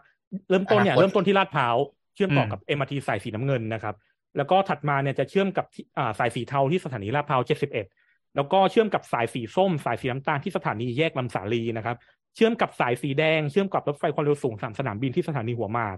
เชื่อมกับอ่าสายสีเงินนะครับ ที่สถานีสีเอี่ยม แล้วก็เชื่อมกับอ่าสายสีเขียวที่สถานีสำโรงนะครับแปดสายนะครับที่เชื่อมอืมชมพูก็เป็นหน้าที่นี้เหมือนกันสายสีชมพู อันนี้เดี๋ยวขอภาพจากจากอ่า living pop นะครับ เดี๋ยวจะไปทำปกเลย ถ้าเกิดว่าใครดูก็เปิดมือถือดูได้ครับอย่างนี้อย่างนี้เหมือนมันเหมือนกับว่าสายสีเหลืองเนี่ยมันคือเชื่อมเชื่อมเขียวตั้งแต่หัวกับตรงกลางกับ หางพอดีเลยสิครับเออเริ่มชื่เริ่มสำโรเขียวงกับเขียว จริง ๆ จะบอกว่าสำโรงสายสีเหลืองเนี่ยลาดพร้าวไม่ไม่ได้เชื่อมเขียวในแผนตั้งแต่แรกก็ไม่ได้มีการเชื่อมเขียวอ่าใช่ไหมการการที่ต่อจากลาดพร้าวไปเชื่อมเขียวเนี่ยเป็นสิ่งที่ผู้รับสัมปทานทุกคนที่เขาประมูลได้เนี่ยเป็นข้อเสนอพิเศษที่เขายื่นซองไป ว่าเขาสามารถทำตรงนี้ให้ได้ โดยอที่ยากไม่คิดทำเงิให้นเพิ่มโอ้ตายแล้วใช่ครับประเสริฐสีเพราะว่าเพราะว่าเพราะว่าตัวเขาเองอะเขาเป็นเจ้าของในการกับสีเขียว ใช่ มีสปอนอืม คือเขาเขาต้ต่องอเดียวไปกันเขาต่อไปเขาไม่คิดเงินเพิ่มแต่ว่าเขาอะได้เงินเพิ่มนะอ่าอ่าอ่าอ่าเพราะว่าณปัจจุบันถ้าเกิดว่าเราใช้บริการทางเหลืองถ้ามันเปิดเต็มสายแล้วอะครับ เราต้องเป็นเอาทุกคนทุกคนจะต้องลงไปเทออกที่ลาดพร้าวเพื่อไปต่อสีน้ำเงินอย่างเดียวอืมทางนั้นจริงๆแล้วถ้าคือถ้าเกิดเขาจะเข้าเมืองเขาต้องไปต่อที่ BTS แต่ว่าเขาไป BTS ไม่ได้เพราะสายมันไปไม่ถึง มันมันแค่ทางขยักเดียวนะฮะใช่นิดเดียวกิโลกว่าๆสองกิโลทางผู้รับสัมปทานเขาก็เลยเสนอว่าเอ้ยถ้าเกิดฉันได้สายเนี่ยเดี๋ยวฉันทำต่อไปที่สองกิโลก็ได้คนจะได้สะดวกขึ้นนั่นแหละครับ อันนี้ก็คือไปลงที่พ่อขนยี่สี่มันจะมีทางเชื่อมไปพหลยี่สี่กับราชโยธินให้เลือกได้ระยะทางพอๆกันมันอยู่ตรงอ๋อกลางแต่พว่าอดีมันมันจะไม่ได้ไปโป๊ะกับพหลยี่สิบสี่ซะทีเดียวใช่ไหมครับไม่ครับใช่ไม่เพราะคว่าบมันจะติดสะพานข้ามแยกตรงนั้นอ๋อครับสถานีมันเลยจะอยู่บนไม่ก็อยู่ล่างอืมอืมอืมอยู่แต่ว่าไปเป็นปัญหายังไงครับคุณหนุ่มมันก็มีประเด็นอยู่นะครับ ที่ในอะคนสิ่งพิธีที่กรเองล่ะมีประเด็นอยู่ในสิ่งที่เขาเสนอว่าอยากจะทำต่อไปให้เนี่ย เขาออกแบบมาว่าไอ้ที่เขาจะทำต่อเนี่ยเขาก็จะไปทำสุดอยู่แค่ตรงสายสีเขียวตรงแยกรัชโยธินเลย ไม่เผื่อให้ต่อข้ามไปได้อีก มันผมในตอนประชุมรับฟังความเห็นเนี่ย ผมก็ไปค้านในเรื่องนี้อยู่เหมือนกัน คืออยากอย่างน้อยเนี่ย ไม่ต่อไปก็ได้ แต่ว่าทำสถานีสูงไว้ อนาคตอืมอยากจะต่อก็ต่อได้ แต่ถ้าเกิดทำแบบที่เขาออกแบบมาเนี่ยมันต่อไปไหนไม่ได้เลย ก็คือต้องจบตรงนั้น ใช่ใช่แล้วทีเนี้ยพอพอมีการออกแบบศึกษากันเรียบร้อยแล้วเนี่ย ตอนนี้ก็ยังไม่ได้สร้าง เพราะว่า อย่างที่บอกก็คือการที่มันจะสร้างส่วนนี้ปุ๊บเนี่ยทำให้ผู้โดยสารเนี่ยเดิมที่จะต้องเทลงลาดพร้าวไปต่อ MRT ทั้งหมดเนี่ยเขาก็จะเข้าเมืองสะดวกกว่าด้วยการนั่งเลยไปรัชโยธินแล้วเข้าเมืองจากเส้นรัชโยธินแทนทำให้เอ่อผู้ให้บริการสายสีน้ำเงินในปัจจุบันนะครับเขามองว่ามันเป็นการเสียลูกค้าเสียรายได้อืมอืมไม่ตรงตามสัมปทานที่คุยกันไว้นี่นา ปกติตอนที่คุยกันมันไม่มีสายส่วนต่อขยายอันนี้นี่นาอะไรเงี้ยโอ้มันก็เลยไคมีการมีมีมันก็เลยมีปัญหากันว่า เอออย่างนี้คนที่ให้บริการสายสีเหลืองเนี่ยต้องมาจ่ายค่าชดเชย ผู้โดยสารที่หายไปให้กับฉันหรือเปล่าอะไรพวกเนี้ยครับ ในส่วนสายสีเหลืองเขาก็บอกว่าเอ้ยไม่ใช่หน้าที่ฉันที่จะต้องมาจ่ายค่าชดเชยให้เธอซะหน่อย ฉันสร้างให้เธอ ฉันสร้างให้ตรงนี้ก็เป็นประโยชน์ของทุกคน ฉันสร้างให้เธอก็ไปเก็บตังค์ก็ดีแล้วอะไรเงี้ย สุดท้ายตอนนี้ปัญหามันก็เลยยังค้างอยู่ตรงนี้ยังไม่ได้มีการ ยังคุยกันไม่เสร็จว่าจะต้องจ่ายจะต้องไม่จ่ายอะไรยังไง เพราะว่าเราฟมที่ควรจะต้องเป็นตัวกลางเนี่ยเขาก็ไม่ไม่ไม่ได้ประสานงานอะไรเท่าไหร่ค่อนข้างลอยตัว ไม่ได้ให้ไปให้คุยอย่างกันเต็มเองที่ให้ไปคุยกันเอง ไม่เคยคิดถึสงเหลี่ยมนุนี้กเหมือนกันกนะว่าเออเออสนุกคือกว่า คือแค่ไปแปะตัวนี้ปั๊บอ้าวสายนี้เสียผลประโยชน์แล้วไม่เคยนึกถึงเหลี่ยมนี้เลยเออมันแต่คนละเจ้าแต่กันนี่เนาะแต่แต่ถ้าถ้ามองในมุมของอ่าสายสีน้ำเงินเนี่ย มันมันก็เข้าข้างเขาได้อยู่เหมือนกันนะครับ เพราะว่าในตอนที่เราเขามาตกลงเซ็นสัญญากับรัฐเนี่ย รัฐบอกว่าจะมีสายสีเหลืองเอาคนมาให้เขาในอนาคตอืมซึ่งสุดท้ายแล้วเนี่ยสายสีเหลืองไปบอกว่าเขาจะขยายต่อไปอีกสายหนึ่งเนี่ย คนมันจะไม่เป็นลงไปหาเขาเนี่ย มันก็มันก็อาจจะผิดสัญญาที่เคยเคยให้กับเขาไว้ครับ ทีนี้นะครับเชิญครับนั่นแหละครับ ก็เลยตอนนี้ยังมีในช่วงที่แบบให้ยังเขาตกลงตกลงกันไม่เสร็จจริงๆแล้วในสัญญาสัมปทานเนี่ยเขาบอกเออทางทางผู้ให้บริการสีเหลืองเนี่ยเขาบอกว่า ข้อเสนอเนี้ยจะสิ้นสุดลงตอนที่มีการเปิดให้บริการเต็มรูปแบบของสายสีเหลืองแล้วนั่นหมายความว่า ปีเนี้ยถ้าเกิดไม่ให้สร้างอะ หมดแล้วนะสัญญายกเลิกนะไม่ต่อไม่ทำต่อขยายแล้วนะ เพราะว่าถ้าเกิดให้มาทำทีหลังอะบางทีการประมาณการรายได้ที่มันจะได้เกิดขึ้นในช่วงสามสิบปี มันจะไม่ถึงมันจะลดไปเรื่อยๆไง สมมติอีกห้าปีสร้างเสร็จอย่างเงี้ยเขามีเวลาทำเงินแค่ยี่ห้าปีเขาก็ไม่คุ้มที่เขาเอากันสร้างให้ ตามสัญญามันก็จะจะสุดแค่ณเวลาเปิดให้บริการปุ๊บฉันไม่สร้างต่อละเอ๊ะแต่ล่าสุดคือตอนเมื่อประมาณสองล่าสุดประมาณสองสามวันก่อนเขาบอกเขาบอกว่า จริง ๆ ต่อให้บอกว่าแบบไม่สร้างต่อแล้วอะแต่ก็ยังว่าคุยได้อยู่ถ้าเกิดถ้าเกิดยังให้ยังให้สร้างอะยังคุยกันได้อยู่นะว่ามาก็ได้อะเขาบอกมาประมาณสองสามวันก่อนละอย่างสถานะตอนนี้นี่เรียกว่าเปิดให้บริการแบบเต็มรูปแบบหรือว่าหรือว่าเป็นแบบช่วงเบต้าอะไรเงี้ยครับ เป็นช่วงเบต้าครับ ช่วงทดลองให้บริการ อืมโดยช่วงนี้เขาเปิดให้ทดลองอยู่ที่สิบสามสถานีครับ ตั้งแต่สถานี13หัวหมากสิบสามสิบสามสิบสามใช่สิบสามไงสิบสามสถานีตั้งแต่หัวหมากเมื่อกี้ที่ว่ายี่สิบสามสิบสามเออเออเออหัวหมากถึงสำโรงครับ อืมอันไหนไหนไหนแล้วลองก็ไล่แล้วแล้วก็เชิญจะแล้วก็จะเปิดให้บริการแค่ช่วงเก้าโมงเช้าถึงสองทุ่มถามว่าทำไมถึงเปิดเก้าโมงเช้าถึงสองทุ่มทำไมไม่เปิดให้ตอนเช้าเช้าๆคนจะได้ไปทำใช้ไปทำงานใช้ไปเรียนได้ มีคนถามอย่างนี้เยอะเหมือนกันในเพจผม จริงๆแล้วคือเหตุผลน่ะก็คือเขาไม่อยากให้คนใช้นั่งไปทำงานนั่งไปเรียนนี่แหละอ๋อเพราะว่ามันเพราะว่านมันคาดหวังเรื่องเวลาไม่ได้ มันอาจจะมีอะไรเกิดขึ้น เพราะว่ามันเป็นช่วงทดสอบอ่าใช่ เกิดตอนช่วงเช้ากำลัง test test อยู่แล้วมันมีปัญหาขึ้นมาแล้วคนไปทำงานสายรถหยุดคนตะคนติดอยู่สถานีพวกเนี้ยมันก็แบบทำให้เขาแบบมีปัญหาอะไรพวกเนี้ยเขาก็เลยเลือกที่จะเปิดช่วงที่แบบมันไม่ใช่ช่วงรัดอาวก่อนอืมแต่ถ้า test ไปจนมีความพร้อมระดับหนึ่งแล้วเนี่ยเขาก็อาจจะขยายเวลาเปิดเป็นช่วงเช้าแล้วก็ปิดดึกขึ้นครับครับซึ่งณวันที่เรา ออกอากาศกันนี้ก็น่าจะมีการประกาศขยายเพิ่มแหละ ใช่ อย่าหวังเบต้าอะจะแล้วบอกมีว่าสตอถานเนี้ยนีอะไรบ้างอะเชิญเชิญครับสถานีโอ้มีสถานีอะไรบ้างนะครับ มี 23 สถานีนะครับ เริ่มจากลาดพร้าวเนี่ยอยู่ตรงแยกหรันุ่ชมดาๆเอาลาดพร้าวเอาเอาที่เปิดแล้วก่อนไหมหรือว่าไล่ตั้งแต่แรกเลยอ่าอะไล่เอาที่เปิดแล้วก่อนก็ได้นะครับ อะเริ่มจากทางใต้นะครับสถานีสำโรงเนี่ยอยู่ตรงถนนเทพเทพารักษ์นะครับ เชื่อมกับสายสีเขียวนะครับ ถัดมาเป็นสถานีทิพวรรณ แล้วก็เป็นสถานีสีเทพาทิพวรรณอ่านี่สีมาอยู่ทิพวรรณนี่อยู่หน้าหมู่บ้านหน้าหมู่บ้านหมู่บ้านทิทิพพววรรรรณณใช่ครับผมแล้วก็ถัดจากทิพวรรณเนี่ยจะเป็นสถานีสีเทพา เดี๋ยวต่อจากนี้เนี่ยจะมีสถานีที่ขึ้นต้นด้วยสีเยอะนะครับ ให้ทำความเข้าใจก่อนว่า สีบวกชื่อเนี่ยหมายถึงถนนศรีนครินทร์ตัดกับถนนตืดตืดตืดอะไรอย่างนี้นะครับ เช่นสีเทมันจะพาเป็นมันจะเป็นคือชื่อทางแยกอะไรอย่างเงี้ยเนาะคือถนนศรีนครินทร์ตัดกับถนนเทพารักษ์นะครับ ถัดจากถนนอ่าถัดจากสถานีสีเทพาเนี่ยก็จะเป็นสถานีสีด่าน นะครับ แล้วก็เป็นสถานีสีแบริ่งสีราซาน สีเอี่ยม ซึ่งสีเอี่ยมเนี่ยไม่ได้เป็นถนนศรีนครินทร์ตัดกับถนนเอี่ยมนะครับ มาจากชื่อวัดสีเอี่ยมอ้าวอ้าวแล้วทำไมไม่เป็นสีแบบมีรอเรือหมายถึงภาษาอังกฤษใช่ไหมครับ ใช่อ่เพราะว่าคือภาการษาไทยเราอ่าเพราะภาษาไทยเราออกเสียงคำว่าสีไม่ใช่คำว่าสีอ่าใช่ใช่อ้าวเหรอแล้วเราไม่ได้ออกเสียงแบบมีรอเรือ แต่แต่ใช่ว่าสีที่มีอ่าภาษาอังกฤษที่มีตัว R เนี่ยเป็นเพราะว่ามาจากชื่อศรีนครินทร์ ซึ่งซึ่งเป็นการมาจากอ่าถอดมาจากภาษาบาลีแล้วมันมีตัว R มาเขาเรียกว่าเขาเรียกว่าเป็นการเป็นการถอดถอดถอดรูเป็ปนการถอดถอดรูปแบบคนละแบบกันบางมันอย่างของ BTS ถ้าของของสายสีเหลืองอย่างเงี้ยเขาจะถอดตามเสียง แต่ว่าอืมถ้าเกิดถ้าเกิดของถนนศรีนครินทร์ที่เขียนว่าศรีนครินทราเนี่ยเขาถอดตามตามตามเขาเรียกว่าอะไรตามตามรูชื่อปที่เอากษมาใช้อะใช่คือตามรูปคือ อ่าใช่คืเหมือนสุวรรณภูมิชื่อเฉพาะใช่ไหมครับมันคือเหมือนชื่สุวรรณภูมิเป็นสุวรรณภูมิอะไรเงี้ยก็คือเป็นการถอดอักษรตามแบบความหมายบาลีสันสกฤตอะไรมาอย่างเงี้ยอืมแต่ว่าถ้าเกิดชื่อสถานีจะเป็น SI ก็คือสีอะไรก็คือสีไปเลยไม่ได้เป็น SRI ผมว่าก็เรามีหลักฝรั่งเรามีหลักการเรามีหลักการถอดสับถอดถอดถอดถอดทับศัพท์หลายแบบ แต่แต่แต่ว่าแต่ถ้าเลืเกิอกดแต่ใช้เลือกใช้ แต่ว่าถ้าเกิดใช้ SRI เนี่ยฝรั่งมาออกเสียงก็คงแปลกๆเหมือนกันนะพวกสีลาสรีสีแวลลิงสรีศรีลาซาล อะโอเค ต่อจากเมื่อกี้ศรีเอี่ยมนะครับ ถัดจากศรีเอี่ยมเนี่ยอ๋อลืมบอกไปที่ศรีเอี่ยมเนี่ยมีอาคารจอดแล้วจรด้วยนะครับ แล้วก็เป็นที่ตั้งของศูนย์ซ่อมบำรุงอยู่ตรงศรีเอี่ยมด้วยถัดจากศรีเอี่ยมเนี่ยก็จะเป็นศรีอุดมนะครับถัดจากศรีอุดมขึ้นไปเนี่ยก็จะเป็นสถานีศูนย์หลวงรเก้านะครับ หรือตอนนี้เนี่ยมีบางเพจพยายามตั้งชื่อใหม่ว่าเป็นซีคอนสแควร์ไม่ไม่ใช่เพจ living pop นะอ่าถัดจากส่วนหลวงรเก้านะครับ จะเป็นสถานีสีนครินสามสิบแปด สีนครินสามสิบแปดเนี่ยภาษาอังกฤษเป็น SRI นะครับ เพราะว่ามาจากชื่อสีนครินทร์ไม่ใช่เอาแค่คำว่าสีมาอย่างเดียว อ่าครับคือคือที่มาของชื่อศรีนครินทร์อะโอเคโอเค ทุกคนเข้าใจนะครับเป็นพระนามอ่าแล้วสะกดมาตั้งแต่แรกเนี่ยเป็นแบบนั้น ครับ ครับถัดจากศรีนครินทร์สามสิบแปดเนี่ยจะเป็นสถานีจะเป็นสถานีศรีนุชนะครับ แล้วก็จะเป็นสถานีกรันตันกรันตันเนี่ยเป็นสถานีสถานีเดียวในเส้นศรีนครินทร์เลยนะที่ไม่มีคำว่าสีอะเออจริงตัวหลวงรอเก้าอะเอออ่าอ่าโอเค ขอโทษทีอ่า หัวหมากถัดอะเอ้ยเริ่มเยอะแล้วไม่ใช่สายอย่าไม่ใช่สายอย่าสีแกแดล้งงอย่าแกล้งกันถัดจากสถานีกรันตันนะครับ ก็จะเป็นสถานีหัวหมากนะครับหัวมากทำไมถึงชื่อกาลันตันอะทำไมถึงชื่อกาลันตันอะเมื่อก่อนเป็นชุมชนชาวกาลันตันที่เป็นรัฐในมาเลเซีย ตอนนี้เป็นชื่อรัฐในมาเลเซียนะครับ แต่จริงๆเนี่ยการสะกดภาษาอังกฤษณตอนนี้นะครับ ไม่เหมือนกัน ถ้าคนจะไปสืบประวัติดูเนี่ย อาจจะเอ๊ะทำไมชื่อมันไม่เหมือนกันแต่จริงๆมันมาจากที่เดียวกัน ก็คือช่วงสมัยต้นๆรัตนโกสินทร์เนี่ยเรามีการไปตีเมืองทางใต้กันแล้วก็เอาคนเข้ามาอยู่ตรงนี้ ใช่ครับมีครับกรันกรันตันตังการนูไซบุรีนะครับใช่ที่เราเสียให้ใช่เข้าไป ใช่ครับถัดจากกาลันตันก็จะเป็นหัวหมากนะครับ ตอนนี้เนี่ยเราเปิดเปิดอ่าให้ทดลองใช้งานเนี่ย ตั้งแต่สำโรงถึงหัวหมากเท่านั้นนะครับ ส่วนถัดจากหัวหมากไปเนี่ยจะเป็นสถานีสีกรีธา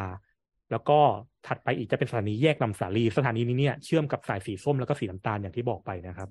พอจากสถานีแยกลำสาลีเนี่ยแนวรถไฟฟ้าจะเลี้ยวเข้าถนนลาดพร้าวนะครับ แล้วก็จะไปเป็นสถานีบางกะปิ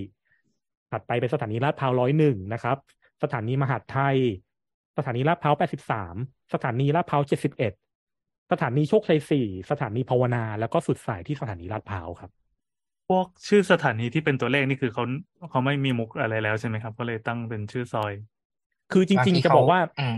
จะบอกว่ามันมันเป็นการแบบ ไม่ไม่ไม่ให้ไม่ให้เป็นการแย่งชิงชื่อกันอะคือคือชื่อเนี่ยมันแล้วแต่ประชาชนแล้วแต่จะเคสแล้วแต่เคส บางเคสก็คือแบบว่าแถวนั้นไม่รู้จะไม่มีเท่าชื่อทำเลชื่ออะไรก็เอามาตั้งเลย ก็เลยเอาเป็นเลขซอย แต่บางอืมบางเคสเนี่ยก็คือ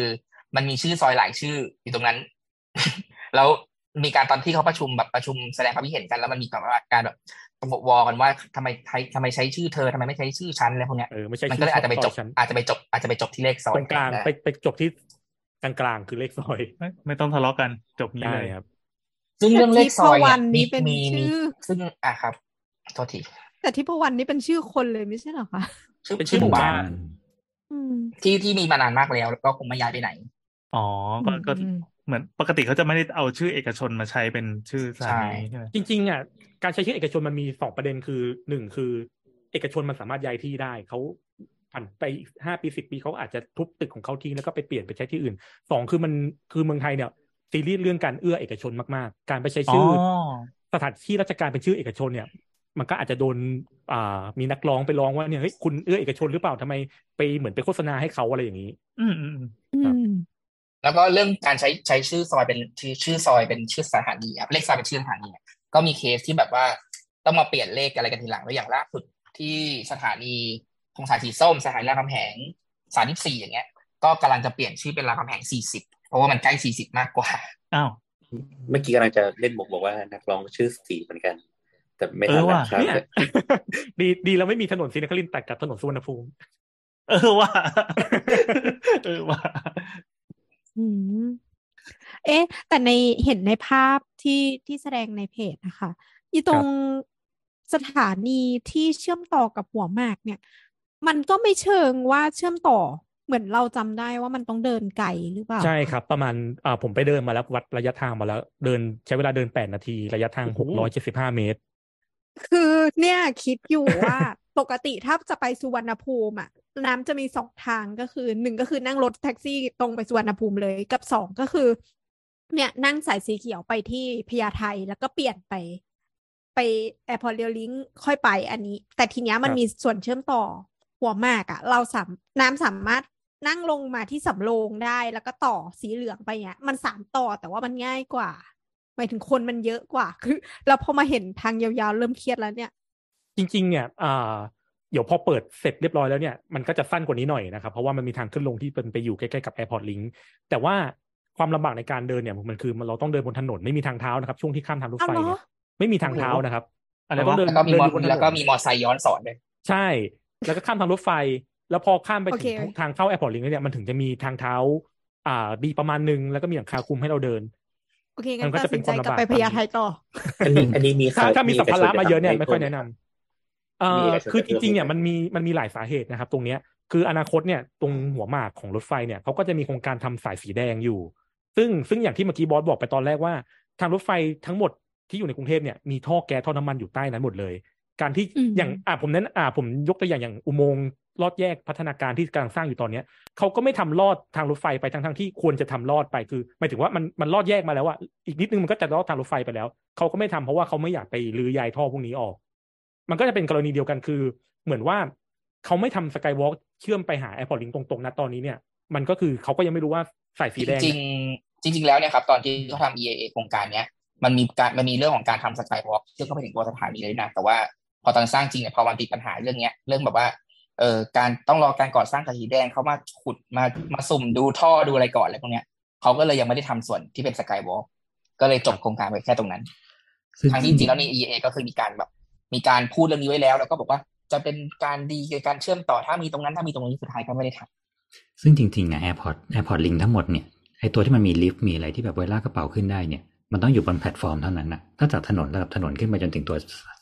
ไอไอตัวสสถานีชั้นที่หนึ่งเนี่ยมีอย่างมากสุดก็เป็นสะพานไอบันไดเลื่อนบันไดเลื่อน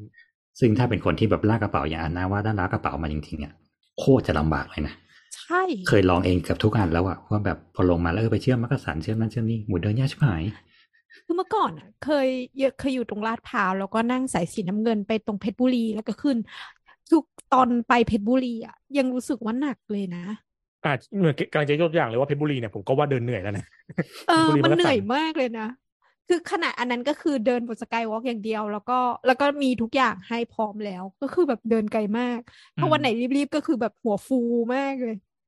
คือคือมันเป็นปัญหาอย่างหนึ่งของประเทศไทยที่ระบบรถไฟฟ้าเนี่ย พอมันต่างหน่วยงานกันเนี่ย การเชื่อมต่อเนี่ยมันกลายเป็นเรื่องที่โอ้โหยากลำบากมาก มันอืมมันเหมือนมันทั้งทั้งที่มันคือกระทรวงเดียวกันเราคือเราคือแบบหน่วยงานรัฐอะมันมันน่าจะคุยกันจบได้ง่าย ๆ แต่ปรากฏว่า เนี่ยคือการคุยกันที่ยากที่สุดเท่าที่แบบคนไทยช่วยจะเจอได้ในชีวิตนี้นะมันคืช่อวยหน่วยงานรัฐคุยกันเองเนี่ยแหละช่ว clarify ดงได้ไหมครับว่าว่าจริง ๆ แล้วเนี่ยไอการรถไฟไอไอไอตัวรถไฟเนี่ยมันมีเขาเรียกอะไรอะเจ้าภาพเนี่ยเป็นใครบ้างแบบ เพื่อจะได้รู้ว่าเอ้ยจริงๆมัน มันทำงานร่วมกันไม่ได้เพราะอะไรอย่างเงี้ยครับ เช่นเช่นแบบมีกทมมีครับ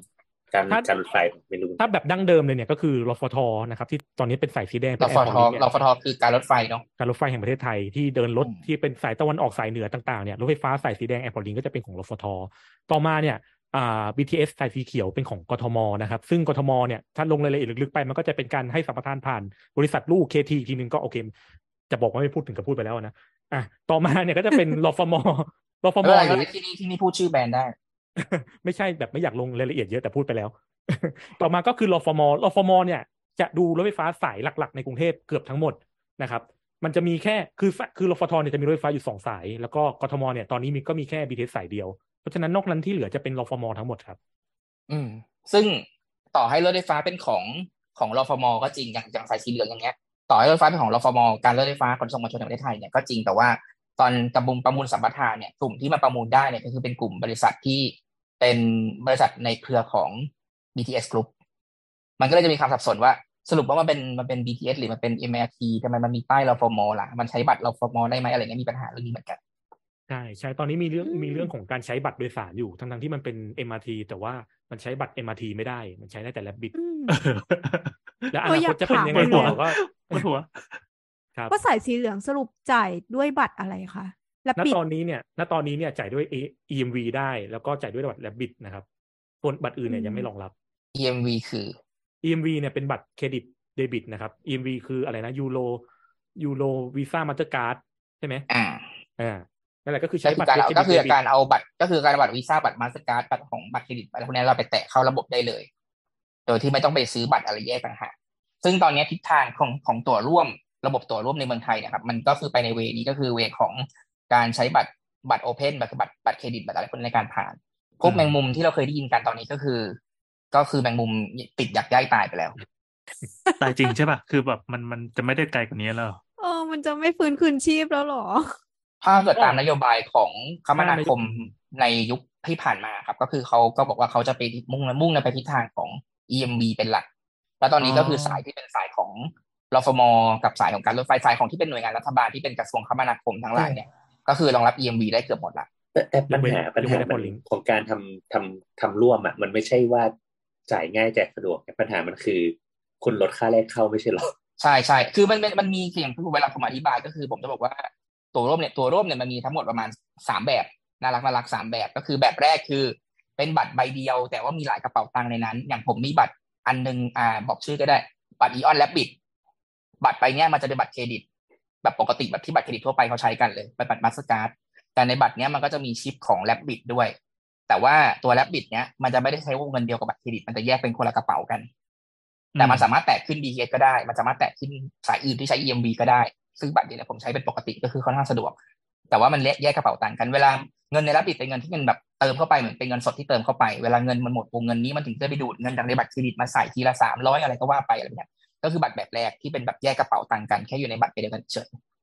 แล้วก็อีกแบบหนึ่งก็คือบัตรแบบบัตรใบเดียวมีกระตังกระเป๋าเดียว แล้วก็เวลาไปแตะเข้าอะไรก็คือจ่ายเงินของใครของมัน ตามตามระบบแต่ระบบเขาคิดตังค์เท่าไหร่ก็คือจ่ายของใครของมันเป็นแค่บัตรใบกระเป๋าตังค์เฉย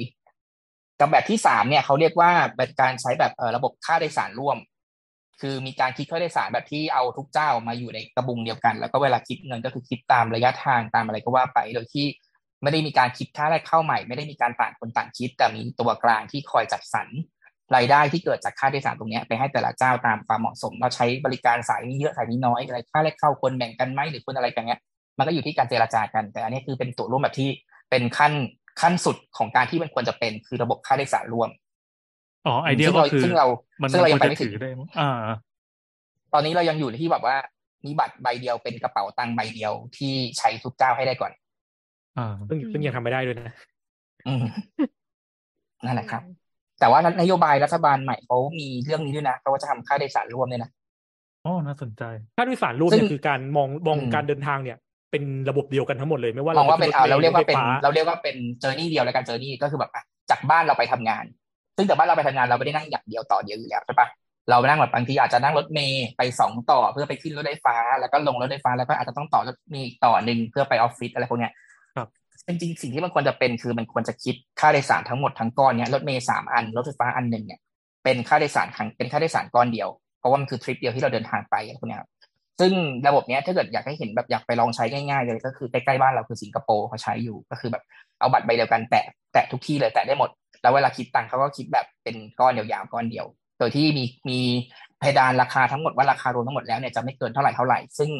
เท่าที่ติดตามนโยบายรัฐบาลใหม่มาเขาบอกว่า จะไม่เกิน 45 บาท8ถึง 45 บาท ต่อหนึ่งเที่ยวกันเดินต่อหนึ่งทริปการเดินทาง จะต่อคือกี่ที่ต่อก็แล้วแต่ก็คือไม่ที่เกิน45ที่ผ่านมามันติดอะไรอะครับ ติดมันเป็นทำไมไม่ตอบติดรอติดให้ที่ดูเป็นอื่นผู้ให้จะบตริอบการติดไปติดที่ให้ผู้ให้บริการติดที่ปากเป็นนี่แหละคนคนละจริง ๆ แล้วหน่วยงานก็เป็นคนละหน่วยงานอืมมันจริงๆแล้วคือคือจะบอกว่าย่งตนอืมอย่างตอนที่สายสายแรกของเราเปิดให้บริการนะครับ ตอนนั้นบ้านเรายังไม่มีระบบรถไฟฟ้ายังไม่มีอะไรอยู่อยู่ให้เราอ๋อให้เราเป็นเคสสตัดดี้อะไรเลยไง ตัวสัมปทานเนี่ยก็เลยไม่ได้เขียนไว้รัดกลุ่มเรื่องของการใช้ตั๋วร่วมเรื่องของการมีค่าแลกเข้าระหว่างเจ้าระหว่างผู้ให้บริการอะไรยังไม่ได้มีการเขียนไว้ ทีนี้พอ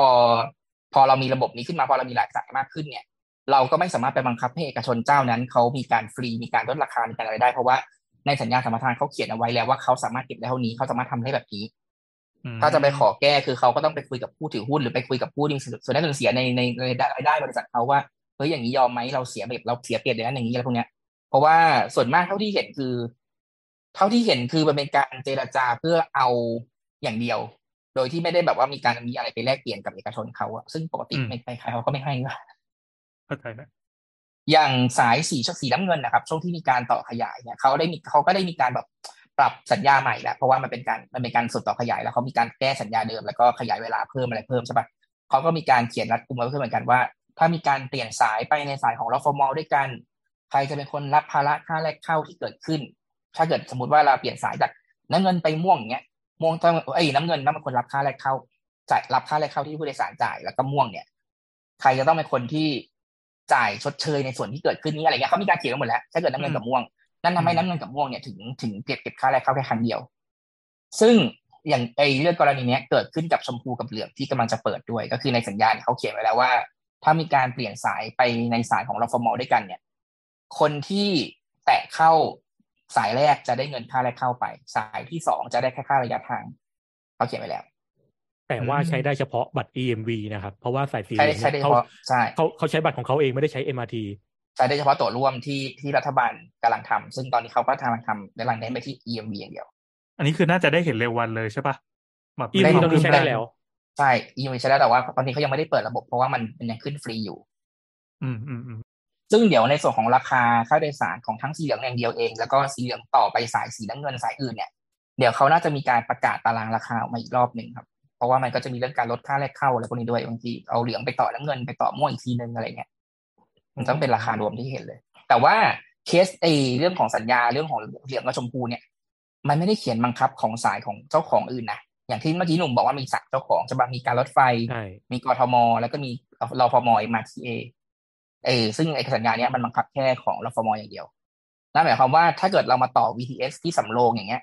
ตามหลักการแล้วเขาไม่ต้องลดค่าแรกเข้าก็ได้ เพราะสัญญาไม่ได้บังคับ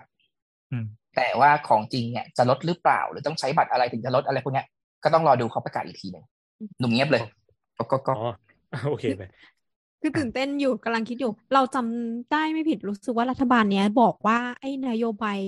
สี่สิบห้าบาท เนี้ย ตลอดสายอะของเขาอยู่ในร้อยวันด้วยนะ ใช่แปดถึงสี่สิบห้าบาท เขาไม่ได้บอกว่า45บาทตลอดสายครับ เขาบอกว่าสูงสุดคือ45บาท จริงๆคำว่าตลอดสายเนี่ยค่อนข้างเซนซิทีฟเหมือนกันเวลาเราพูดในวงในวงเงินรถไฟ เพราะว่าตลอดสายหมายความว่านั่งใกล้นั่งไกลก็เท่านี้ อืมอ๋อซึ่งจริงๆแล้วคือมันต้องเป็นคิดตามระยะทางแปดถึงสี่สิบห้าบาทนะอะไรพวกเนี้ยเพราะว่าอย่างอย่างอีกพักหนึ่งที่เขาบอกว่ายี่สิบาทตลอดสายอย่างเงี้ย ผมก็แบบว่าอ้าวงั้นกูนั่งป้ายเดียวก็ยี่สิบาทเหรอจะปกตินั่งสิบหกบาทเองนั่นแหละครับแพงกว่าเดิม อืม ซึ่งเมื่อกี้ถึงแล้วนะลืม กลับกลับมาที่รถไฟสายสีเหลืองก็ได้ค่ะ เมื่อกี้คือหัวข้อระบบการจ่ายเงินต่างครับ แต่แต่ตอนนี้สายสีเหลืองไม่ได้คิด ไม่ได้ไม่ได้เก็บเงินอยู่ใช่ไหมคะ จนถึงกี่โมงวันที่เท่าไหร่เขาประกาศคร่าวๆว่าประมาณหนึ่งเดือน แต่ว่าไอการจะเก็บเงินได้เนี่ย มันจะต้องมีการประกาศล่วงหน้าประมาณ30วัน คือหลังจากที่คอรมออนุมัติราคาออกมานะครับ ก็ผมก็เข้าใจว่าก็คงจะฟรีไปก่อนในช่วงนี้จนกว่าเขาต้องจะมีเขาต้องประกาศเก็บลเงินองอกมา เขาต้องประกาศลงราชกิจราชกิจจาพนมใช่ใช่แล้วก็นับจากวันนั้นไปอีกสามสิบวันถึงจะเก็บตังค์ได้ๆตอนนี้คือไปนั่งไปนั่งเล่นได้เลยใช่ไหมเหมือนเวลาขึ้นเข้าโดยสารของรถไฟฟ้าสายอื่นๆนะครับว่าเขาต้องประกาศล่วงหน้าสามสิบวันก่อนถึงจะขึ้นได้ประมาณนั้น ซึ่งตอนนี้ถ้าเกิดใครจะไปนั่งเล่นเนี่ย มันก็จะมีสองวิธีง่ายๆก็คือ วิธีหนึ่งถ้าใครมีบัตรแลบบิดอยู่แล้ว ก็คือแตะเข้าแตะออกได้เลย โดยที่ไม่ต้องไปกดบัตรไม่ต้องไปรับบัตรมา หรือว่าถ้าใครที่ไม่ได้มีบัตรแลบบิดเนี่ยก็คือ ไปกดบัตรที่ตู้ก็ได้ ก็คือจะเป็นตู้ขายตั๋วแบบรถไฟฟ้าแบบ BTS แบบอะไรนั่นแหละ แต่ว่าไม่ต้องหยอดเงินก็คือกดระยะทางกดสถานีที่เราจะไปมันก็จะคายบัตรออกมาให้เราเลยอ๋อแล้วก็ว่าเท่าจะไปที่ลอเห็งนเล่นอยู่ ในหลาย ๆ วันนี้เหมือนกับว่าเขามีเจ้าหน้าที่ยืนแจกบัตรตรงทางเข้าเลยว่าเออมีตั้งแต่วันแรกเอาบัตรไปนั่งมีตั้งแต่เปิดใช่วันแรกเลย อืม เพื่อจะได้ไม่ต้องไปกดตู้ ซึ่งจริง ๆ ผมว่าไปกดตู้ก็ได้จะได้ให้คนใช้เป็นด้วย อืมให้คนคุ้นชินกับตู้ อืม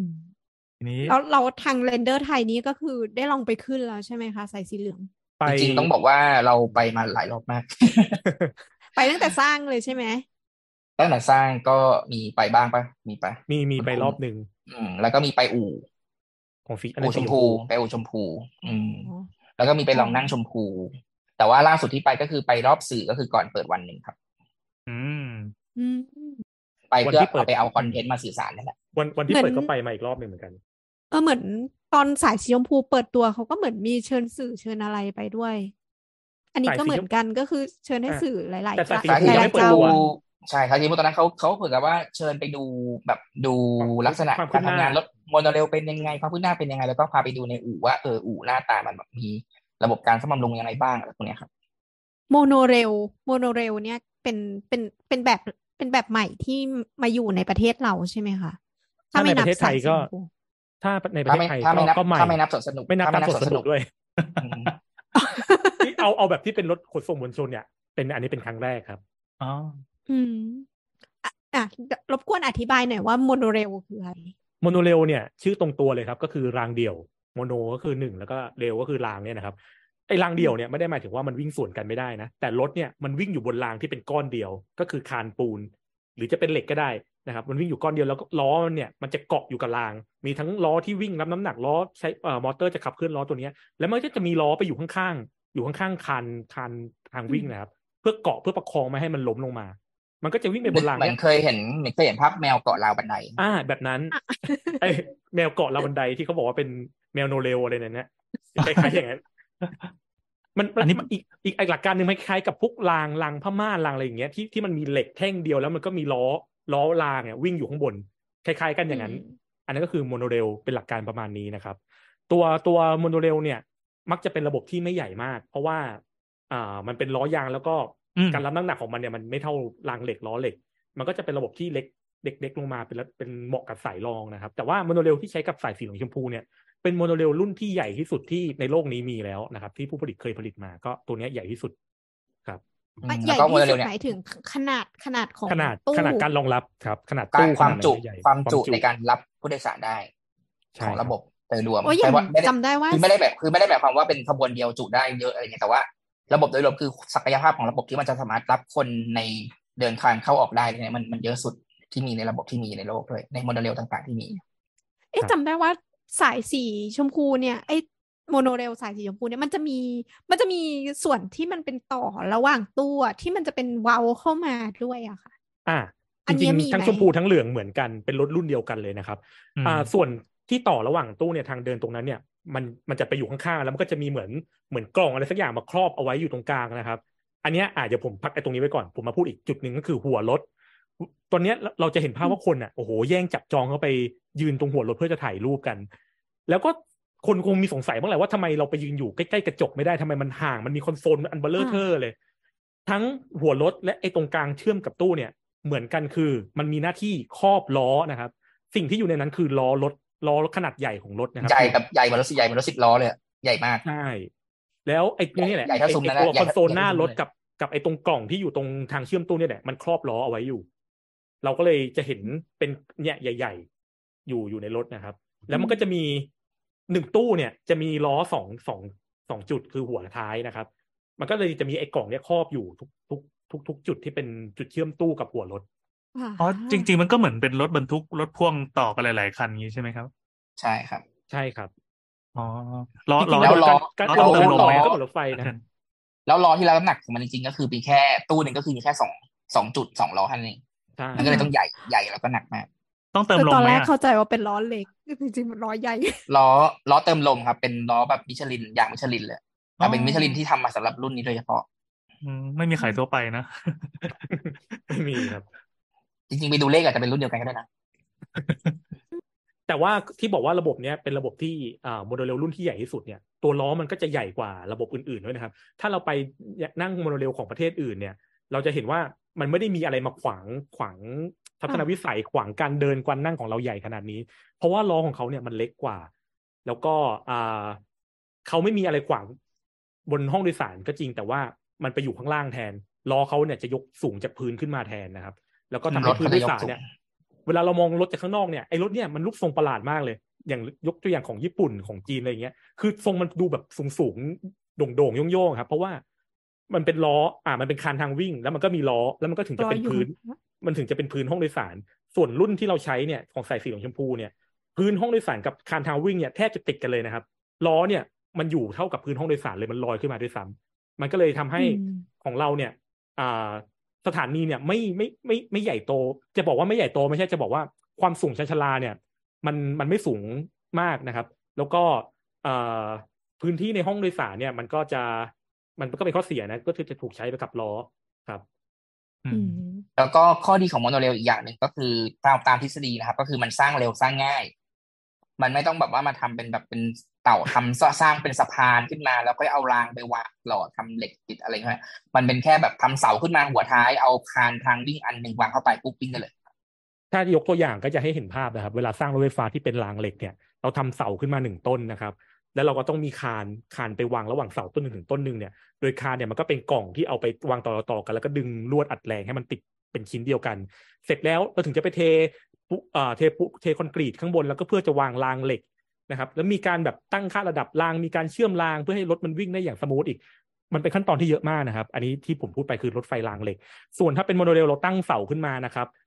แล้วก็ไอโรงงานเนี่ย ในระหว่างที่ทำเสาเนี่ยโรงงานก็จะทำคานทางวิ่งไปพร้อม ๆ กัน พอเราทำเสาเสร็จก็จะขนคานทางวิ่งเนี้ยมาแล้วก็ยกขึ้นไปวางบนเสานั่นคือเรียบร้อยครับ ก็คือรางนั้นเลยก็เสร็จก็เลยคือเหมือนที่เราพูดเมื่อกี้ไม่ไม่นี่คือขยายความเทียบเทียบให้ดูขยายกับความขยายกับความรางเหล็กขยายไงความว่ารางเหล็กเนี่ยขั้นตอนมันเยอะกว่า โดยทฤษฎีอืมอย่างที่นั่นแหบละอสบอกมันสร้างเร็ว มันจะโดยต้องทฤษฎีเวมันกว่สร้างเร็ว แต่ว่าพอมาเจอปัญหาในเมืองไทยอย่างที่บอกไปตอนต้น ทั้งเป็นปัญหาบุคคลที่สามหลาย ๆ อย่างเนี่ยมันเลยทำให้มันก็เป็นสายที่สร้างนานพอ ๆ กันอืมอืม แล้วก็เรื่องของรัศมีความโค้งเวลามันเข้าโค้งแล้วพวกเนี้ยโมโนเรลมันจะตีโค้งได้แคบกว่า แล้วก็อ่าขึ้นเนินได้ชันกว่า ขึ้นลงเนินได้ชันกว่า อืมเอ้ยก็จะเหมาะจะเหมาะกับเมืองที่ที่มีพื้นที่ค่อนข้างเล็ก แต่เวลามันโค้งซอกแซกซอกแซกไปตามเมืองเนี่ยมันก็จะสะดวกรางอย่าเหล็งกตรทำงไม่ได้ แยกรัชดาลาดพร้าวเอ่ยแยกตรงบางกะปิเอ่ยอะไรพวกเนี้ยบางมันกะปิก็จะมันก็จะตีโค้งเลยที่ไม่ต้องไปเวียงคืนกวาดให้มันกว้างเหมือนสายสีคือถ้าม่วงนึกถ้านึกภาพถ้า อ่าสายสีเหลืองเป็นรถไฟรางเหล็กเนี่ย แยกบางกะปิตรงนั้นนะครับเผื่อๆต้องเวนคืนไปทั้งตลาดนะครับ แล้วเพื่อที่จะตีโค้งเข้าถนนศรีนครินทร์แต่ว่าโมโนเรลอะไม่ต้องทำโค้งเข้าไปได้เลยอืแต่มันก็ต้องชะลอหน่อยใช่ป่ะที่ผมไปลองนั่งมาเนี่ยไอ้ตรงโค้งแยกสีเทพาเนี่ยก็วิ่งไปด้วยความเร็วประมาณหนึ่งเลยนะครับ ถ้าเทียบถ้าถ้าให้นึกอันนี้กำลังนึกถึงสายสีทองแล้วแบบที่เวลาเข้าโค้งแล้วมันชะลอเอออะไรแบบนั้นอะอันนี้อันนี้ไม่ชะลอถึงขนาดครับไม่ไม่ไม่ได้ชะลอถึงขนาดว่าแบบเกือบจะหยุดนิ่งขนาดนั้น มันก็วิ่งไปไปเหมือนปกติเลยครับแล้วมันแล้วไม่ก็เข้าไม่โค้งไม่เทอะไรเงี้ยเหรอเข้าโค้ง มันมันเอียงอ่ารางตรงโค้งเนี่ยมันเอียง แต่ว่าครับมันไม่ได้ถึงมันไม่ได้เหวี่ยงจนเทแบบนั้นครับอ๋อหมายความว่าตัวรางมันก็เอียงรับอยู่แล้วใช่ป่ะใช่รางมันก็ใช่จะมีการเทโค้งเทโค้งปกติใช่ใช่ครับ คือคนที่นั่งข้างบนก็ไม่ต้องกลัวว่าแบบเราไปเกาะกระจกด้านเดียวแล้วรถมันจะตีลงไปเหมือนแมวตกราวบันได จริง ๆ จริง ๆอ่าจะบอกว่าไม่ต้องกลัวก็ไม่ถูกซะทีเดียวเพราะว่าถ้าเกิดคนกลัวความสูงเนี่ย แล้วไปยืนดูตรงกระจกเวลามันโค้งก็น่ากลัวอยู่เอนะอมันเสียวนะ เพราะว่าอืมอืมรถไฟฟ้าปกติเนี่ยมันจะเวลามองออกไปข้างนอกอย่างน้อยมันยังมีพื้นอยู่ข้างนอกนะครับมีทางใช่มีระเบียงมีใช่ระเบียงใช่ใช่ส่วนโมโนเรลเนี่ยถ้าเราไปยืนฝั่งซ้ายของตู้เนี่ยมองไปคือเราเห็นถนนเลยไม่มีอะไรรองอยู่เลยนะครับโอ้ยเสียวอืมถ้าคนกลัวความสูงเนี่ยก็ไม่แนะนำให้ไปยืนตรงริมหน้าต่างฝั่งแต่ว่าซ้ยส่วนตัวแต่ว่าส่วนตัวชอบเพราะว่าวิววิววิวอ่าแปลกดีใช่ถ้าคนชอบอืมก็จะชอบเลนึยกเพราะสนึกวยว่าชอบเสียวๆดีถ้าถ้าอยากเสียวๆเนี่ยไปไปยืนอยู่ตรงหน้าต่างเวลาเข้าโค้งอะที่อ่าหน้าต่างฝั่งซ้ายอะโอ้โหน่ากลัว มันมันมันก็เพราะมันมันจะตัวเทความสูงน่ากลัวมันจะเทลงมันรจะถรถมันจะเอียงโค้งรถมันจะเอียงแล้วมันก็จะมวิ่ง ใช่ แล้วว่าเอาเราไปมองว่าลงไปเราจะเห็นถนนเราจะเห็นพื้นโล่งมากกว่าเดิม ใช่ใช่ใช่ครับโอ้ยน่ากปลักวติว่ะปกติเรานั่งรถไฟฟ้าเนี่ยเราจะไม่เห็นรถที่วิ่งอยู่ข้างล่างแต่โมโนเรลเนี่ยมองเห็นเฮ้ยเห็นรถวิ่งอยู่ข้างล่าง อยากลองอยากลองได้คอนเทนต์ละอะแล้วนอกจากนอกจากรางเขาที่เป็นรางเดียวแล้ว มีอะไรที่มันต่างกับ BTS ตัวอื่นไหมไอ้ที่เราคุ้นๆกันอะ เออแบบรางคู่อันจอื่นริงๆหลัก ๆ เลยคือ คือตัวรางเนี่ยครับมันมันต่างกันที่ตัวรางเพราะว่าขนาดความกว้างรถก็พอๆกันเนาะอย่างที่บอกว่ารถอืมตัวเนี้ยใหญ่ที่สุดความกว้างของรถเนี่ยใหญ่กว่า MRT ด้วยนะซ้ำนะครับฮ่าโอ้แต่ใหญ่ควกมว่าไม่ได้นะครับความอ้วนความอ้วนใช่ใช่แต่ว่ามันไม่ได้ใหญ่กว่าแบบมีนัยยะอะไรขนาดนั้น มันมันนิดเดียวเอง ส่วนความสูงเนี่ยอืมพอๆกันคือแต่ว่าคือจะบอกว่าในห้องโดยสิ่งสารเนี่ยอะใกล้ๆเคียงกันนะครับ เพียงแต่ว่าความสั้นของตู้แล้วก็อย่างที่บอกใช่มันมีครอบล้อไปขวางเอาไว้อยู่เนี่ย มันก็ มันจะมีพื้นที่ใช่ที่โดยสารได้น้อยลงอืมคือมันจะมันจะสั้นกว่า แล้วก็อย่างอย่างมองเป็นตัวเลขจำนวนความจุผู้โดยสารก็ได้ อย่างสีเหลืองเนี่ยเขาบอกว่าประมาณห้าร้อยแปดสิบกว่าคนปะอ่าสีอันเหลืนี้องแบบเยยืนหมดไเลยใช่ไหมอ่าแน่นยืนแบบแน่นๆเลยก็เขาจะคิดเป็นตารางเมตรนะครับเอ่อน่าจะหกคนต่อตารางหกเมตรหแล้วกก็คน แล้วก็รวมที่นั่งด้วยนะครับ ก็ได้ห้าร้อยหกสิบแปดคนสำหรับรถละตอนนี้ที่เป็นสี่ตู้นะครับ ส่วนสายสีเหลืองชมพูเนี่ยมันสามารถต่อเพิ่มได้ถึงอ่าเจ็ดตู้นะครับเจ็ดตู้ อ่าเดี๋ยวผมผมขอเปิดตัวเลขก่อนผมจำอะไม่ได้ระหว่างนี้ระหว่างนี้ขอประมาณอย่างอย่าง BTS อย่างเงี้ยที่เราเห็น BTS มีสี่ตู้เนี่ยเขาบอกว่าจุได้ประมาณพันสี่ร้อยกว่าคนกับพันห้าร้อยนั่นคือนั่นคือความแตกต่างของระบบใหญ่กับเล็ก อย่าง BTS เนี่ยมันขยายตอนเนี้ย BTS เนี่ยคือเป็นแค่สี่ตู้นะ มันต่อได้เป็นหกถ้าหกตู้เนี่ยก็น่าจะประมาณพันแปดพันเก้ามั้งใช่ปะหนุ่มเอ่อประพัมาณนอืมประมาณพันแปดอืมเอ่อตอนนี้อย่าง MRT สามตู้นะครับ จุคนได้แปดร้อยเจ็ดสิบแปดคนเอ่อ MRT สามตู้ที่เราขึ้นกันเนี่ย มันยะเอ่อโมเอาใหม่โมโนเรลสี่ตู้ณตอนนี้เนะครับ ยาวประมาณ MRT สองตู้ ความยาวประมาณนั้น แต่ว่าจุคนอืมต่างกันประมาณสามร้อยคน ส่วนถ้าอนาคตขยายเต็มที่ทั้งทั้งสองแบบเนี่ยนะครับสายสีเหลืองขยายได้ถึงเจ็ดตู้รองรับคนได้หนึ่งพันเก้าคน แล้วก็ MRT หรือ BTS เนี่ยขยายได้หกตู้รองรับคนได้หนึ่งพันแปดร้อยคนครับอืมแบบแน่นๆในต่อขบวนเลยนะนั่นคือแม็กซิมัมของตัวรถไฟ ซึ่งจริง ๆ แล้วมันก็กำลังกำลังจะรับส่งคนได้เยอะน้อยเนี่ยมันขึ้นอยู่กับอีกตัวแปรหนึ่งคือความถี่จำนวนความจำนวนรถไฟที่มีแล้วก็ความถี่ที่มันวิ่งอืมอ้าวความถี่ของสายสีเหลืองตอนนี้เขาบอกไหมคะว่าเขาจะกี่กี่นาเหมืทีอนว่าต่อคุณคุณไม่แน่ใจนะ อันนี้น่าจะประมาณเขาประกาศห้านาทีเขาประกาศเขาประกาศว่าสิบเขาประกาศว่าไม่ไม่10ตอนตอนเนี้สิบแต่ว่าเวลาเปิดอืจมริง ๆ แล้วว่าเหมือนจะห้าห้าขหองกนาจริงทีเนี่ยอ๋อยังไม่แน่ใจไม่ค่อยเห็นอืมไอ้พวกต้องเส้นรอหลักประนี่มันกาศเท่าไหร่อยู่ตอนเนี้ยถ้า BTS ตอนนี้คือคือความถี่น้อยที่สุดรู้สึกจะประมาณสองนาทีใช่ไหมบอสโอ้ สองนาทีหรือไม่ก็หนึ่งจุดหนึ่งอะจุดเท่าไหร่หนึ่งจุดช่วงช่วห้างพีเจ็ดคพีคมีหนึ่งมีเลขหนึ่งประมาณสองนาที คือคือวิ่งประณสตามนทีแบบขบวนหลังตามมาต่อรอขบวนหน้าออกจากสถานีหรือแบบเลยนะครับอืมอืมส่วนอืม MRT เนี่ยก็ก็ประมาณหกช่วงประมาณหกพีคอะหกนี่คือช่วงพีคไหมพีคก็หกมั้งอะส่วนช่วงไม่พีคนี่เกือบสิบเลยนะแปดเก้านาทีวันหยุดอะไรอย่างเงี้ยถ้าอย่างสีม่วงอะสิบอ่าใช่สีม่วงนี่แทบจะเป็นรถชันเมืองไปละ สีแดงไงยี่สิบสามสิบเลย แต่ไปแต่ยืนรออะโอเค สีแดงเนี่ยมันเข้าใจได้มันเป็นรถชันเมืองมันก็จะครับมีระยะเวลาที่ทิ้งห่างกันอยู่ เพราะว่ามันใช้ความเร็ว อืมเมื่อกี้เราถึงไหนแล้วเราลืม ตรงนี้ตัดออกเนาะไม่ตัด ไม่ตัดค่ะเอาไปต่อเลยไหมนะครับอะอะแล้วก็เรามาเราเราโอเค เรายังอะจินตนาการว่าเรายังนั่งอยู่ในรถไฟอยู่อย่างนี้อะอยู่ อย่างอะอย่างพวกที่นั่งอย่างเงี้ยค่ะ มันมันเป็นแบบไหนมันเป็นแบบ BTS หรือเป็นแบบ MRT อย่าง MRT เนี่ยมันเป็นที่นั่งยาวเนาะแล้วก็แบบอัดอัดอัดอัดอัดเบียดกันได้ แต่ถ้าเป็น BTS เนี่ยมัน มันจะเป็นไม่เหมือนกัที่นนั่งต่อคน มันดูเหมือนกันนะอ๋ออันนี้เหมือัอนนกันนี้จะหมายจะหมายถึงรูปแบบของไอ้ตัวตัวที่นั่งใช่ไหมครับเก้าใช่อี้เอ่ยใช่ที่แปะคือตูดคือเอ่ยที่อ่าที่ BTS กับ MRT เนี่ยมันจะเหมือนเว้าเอาไว้ให้คนนั่งได้คนเดียว ส่วน Airport Link เนี่ยมันจะไม่มีเว้าอย่างนั้นมันจะเรียบแล้วก็นั่งแบบ ยัดยัดเข้าไปได้อ่าอ่าใช่ใช่ใช่อ่าใช่ใช่ส่วนใช่สายสีเหลืองชมพูเนี่ยจะเป็นนั่งได้ต่อหนึ่งคนครับ เป็นเป็นเหมือนอ๋อเป็นเบาะขึ้นมาอันเดียวเลย หน้าตาหน้าตาเหมือนเก้าอี้รอคิวที่โรงพยาบาลอืมแต่ให้ความแต่ดูรู้สึดีกกอว่าบนะอุ่นดูดีกว่าหน่อยนึงแล้วมันสีเหลืองอ่อยเลยไงเหมือนเลยโอ้โหโรงพยาบาลโอ้โหโรงพยาบาลโรงพยาบาลยุคเมื่อก่อนอะ ที่ก็เป็นและในสี่ตัวนั่งในหนึ่งตู้เนี่ยจะมีที่นั่งอยู่ประมาณสิบสี่ถึงสิบสิหบกที่นั่งสี่อืมสิบสี่ที่นั่งอืมจริงๆอะเหมือนว่ามันน้อยเน้นยืนแต่จริงๆมันก็คือตามสัดส่วนความความใหญ่ของรถนะครับเพราะรถมันสั้นมันก็ที่นั่งประมาณนี้ ถ้ารถยาวมันก็ที่นั่งเยอะกว่านี้ตามสัดส่วนไปโอ้แล้วที่ยืนอย่างเงี้ยค่ะ พวกที่เกาะพวกที่เกาะอย่างเงี้ย พวกเสากลางหรือว่าพวกเสาที่จับด้านข้างเนี่ย ถ้าเทียบกับเราเนี่ย มันมันเหมือนตัวไหนมากกว่ากัน เหมือน BTS หรือ MRT หรือ Airport Rail Link ตอนตอนนี้ น่าจะเหมือน MRT ไหมบอสเพราะว่า MRT ตอนนี้เสากลางมันเป็นสามง่ามขึ้นมาใช่ไหมอ่าอ่าใช่จำไม่ได้ใช่จำไม่ได้ไม่ค่อยได้ขึ้น MRT อะใช่สายสีเหลืองอะเสากลางมันจะเป็นสามง่ามขึ้นมา แล้วก็มีเราจับ เราจับนี่สุด ถ้าผมจะไม่ผิดเหมือนจะมีสองสองสองราวแถวสองแถวครับ แล้วก็จะเอามันจะมีเราจับแบบตามประตู แล้วก็ไอ้ตรงทางเดินเชื่อมตู้เนี่ย ก็ไปยืนจับตรงนั้นได้เหมือนกัน จริงๆ ไปยืนตรงนั้นน่ะสนุกนะผมใครอยากสนุกแนะนำไปยืนในตรงทางแผ่นที่เชื่อมสตู้สนุกยังไง มันรอยต่อตรงตัวต่อตัวคือรถไฟโมโนเรลอีกอย่างที่มันที่มันจะต่างกับที่อ่าเราไปนั่ง BTS ใช่ก็คือมันจะสะเทือนเพราะว่าเป็นล้อยางเหมือนเมื่อเราเหมือนเดี๋ยวอยู่บนรถอ่าเมล์มันคือรถเมล์คันใหญ่ๆที่อยู่บนฟ้านั่นแหละมันก็จะมีความสั่นๆสะเทือนสะเทือนเวลามันเวลามันรอยต่อเวลามันเข้าโค้งอะไรพวกเนี้ยครับซึ่งคุณหนุ่มก็บอกสนุกเพราะว่าไปตรงที่มันเป็นรอยต่อระหว่างตู้อะมันจะก็จะกระเด้งมากกว่าปกติใช่ อันนี้คือความเพระสนุกมันมีล้ออยู่ตรงนั้น เออเหมืมันมีทั้งเหมือนล้ออันเนี้ยมันมีทั้งเออล้อสองคันมันกระเด้งไม่เท่ากัน มันก็สะเทือนตรงกลางประมาณเหมืนั้น MRT อะเราก็เวลาไปนั่งตรงกลาง ไปยืนอีตรงที่มันเป็นรอยต่อ เวลามันเข้าโค้งมันก็จะรู้สึกเหวี่ยงกว่าชาวบ้านเขาเหมือนกันมันจะหนีบหนีบๆด้วยนะอืมจะบอกว่าของโมโนเรลเนี่ยมันก็ยังไม่ได้วิ่งเต็มความเร็วที่จะวิ่งให้บริการจริงอะนะครับ ก็เลยยังไม่รู้ว่าถ้าวิ่งเต็มความเร็วแล้วเวลาโค้งมันจะเหวี่ยงมากไหมเพราะทุกวันนี้มันยังวิ่งเป็อนยู่ที่คปวามระมาเร็ณวหเท่ากไหร่สิบคะ เต็มความเร็วเนี่ยคือแปดสิบกิโลเมตรต่อชั่วโมง แต่ว่าช่วงนี้เนี่ยจะวิ่งอยู่ที่ประมาณหกสิบโมงครับอ๋อมก็รู้ว่ารอบซ้อมรอบซ้อมวิ่งช้าด้วย เหมือนเหมือนว่าต้องให้แน่ใจก่อนแล้วค่อยๆเพิ่มความเร็วไปอ๋อเหมือนเหมือนเหมือนกับเรื่องที่ว่าเวลาเปิดปิดนะครับ พอแน่ใจแล้วเนี่ยเขาก็จะเปิดเช้าขึ้น เปิดดึกเอ่อปิดดึกขึ้นอะไรอย่างเงี้ยครับอ่าเออแล้วเมื่อกี้เห็นพูดบอกว่าตรงสีเอี่ยมเนี่ยมีที่จอดมีโรงจอด มีอาคารจอดแล้วจอดแล้วก็มีศูนย์ซ่อมบำรุงของรถไฟฟ้าะครับศูนย์ซ่อมาคารจบำรุงนี้มันหน้าตาเป็นยังไงอะคะโอ้โหอธิบายยังไงเนี่ยหน้าตา คืมันจะแบ่งเป็นมันจะแบ่งเป็นโกสดัองส่วนอะมันมันจะแบ่งเป็นสองส่วนก็มีคือส่วนที่เก็บลานลานจอดลานจอดรถไฟจอดกับเก็บส่วนรถที่เป็นเป็นศูนย์ซ่ซ่ออมมศูนย์ซ่อมมันก็จะน่าเหมือนโกดังโกดังเหมือนโกดังโกดังโกดังใหญ่ๆที่ข้างในมันก็จะมีเป็นแบบอันตรงนี้เอาไว้ซ่อมล้อตรงนี้เอาไว้ซ่อมไฟฟ้า ตรงนี้เอาไว้แบบจอดซ่อมบำรุงทั่วไปตกแต่งทาสีอะไรพวกเนี้ยครับประมาณนั้นอืมอืมส่วนลานจอดแล้วก็จะมีก็คือจะเป็นรางเยอะๆไว้ให้รถมาจอดกันตอนดึกตอนจอดตอนเลิกเฉยๆตอนปิดให้บริการ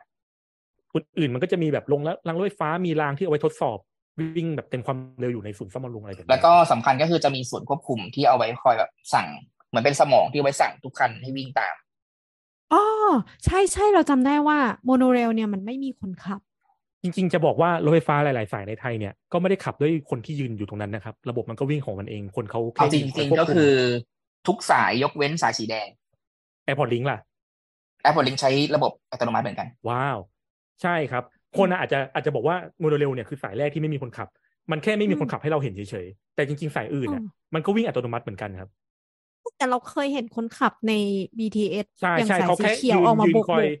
ใช่ครับเขาแค่จริงยืๆอคนขับวคุมใน BTS เหมือนก็เป็น backup system ที่เอาไว้แบบว่าเผื่อมีปัญหาอะไรในการจัดจัดการอะไรพวกเนี้ยครับ แล้วก็เอ่อหลักๆก็คือไว้คอยดูความปลอดภัยประตูพร้อมปิดหรือยังรถพร้อมออกหรือยังอะไรประมาณนี้ครับอืม แล้วแล้วเวลาเพราะขับ BTS จริเนี่ยงๆนี่คนคือมันจะยังไงค่อนข้างเยอะกว่า เวลาขับจริงๆเหรอครับฮะอ่าสายสีเหลืองเนี่ย วิ่งอัตโนมัติโดยระโดยเป็นระบบมันมันจัดการของมันเองนะครับ แต่ว่าถ้าเกิดว่าคนจะไปขับเนี่ย มันจะเป็นการวิ่งแมนนวลมักจะใช้ในเวลาที่อยู่ในศูนย์ซ่อมบำรุงคนจะเป็นคนขับ มันไอตรงที่เป็นครอบล้อหน้ารถนะครับ มันสามารถเปิดขึ้นมาแล้วมีแผงควบคุมอยู่ตรงนั้น ก็ไปยืนขับตรงนั้นได้ครับแล้วเราหไปรือเวลารถเล่นได้มีปัญหาไหมเราไม่ได้ครับ ช่วงปกติเนี่ยมันจะล็อกกุญแจปิดปิดล็อกกุญแจใช่ไว้ผิดหวังแต่ส่วนส่วนถ้ารถรถ อ่าพวก BTS MRT เนี่ย มันมีห้องให้ขับมีคนอยู่ในนั้นก็จริงแต่ว่าระบบอะมันทำให้รถมันวิ่งของมันเว้นแต่ว่าบางทีเวลาฝนตกหรือพวกเนี้ยที่แบบว่ามันอาจจะแบบจอดเลยจอดไม่ตรงเพราะรางมันลื่นอะไรพวกเนี้ยบางบางเคสแล้วก็เคยได้ยินเหมือนกันว่าบางเคสแล้วก็เขาให้คนขับจอดเองอ๋อใช่ใช่ใช่เราเราเคยนั่ง BTS วันที่ฝนตกแล้วก็เหมือนเปิดประตูมาแล้วก็อ้าวไอประตูที่มันกั้นชานชาลาเหลื่อมกันอยู่เยอะมากเลยอะอืมบางทีคอมมันคุมแล้วมันแบบ มีปัจจัยตัวแปรรางเลื่อนรางไอ้รางลื่นอะไรพวกเนี้ยมันก็เลยแบบเคลื่อนจากจุดตำแหน่งไปนิดนึงอะไรเงี้ย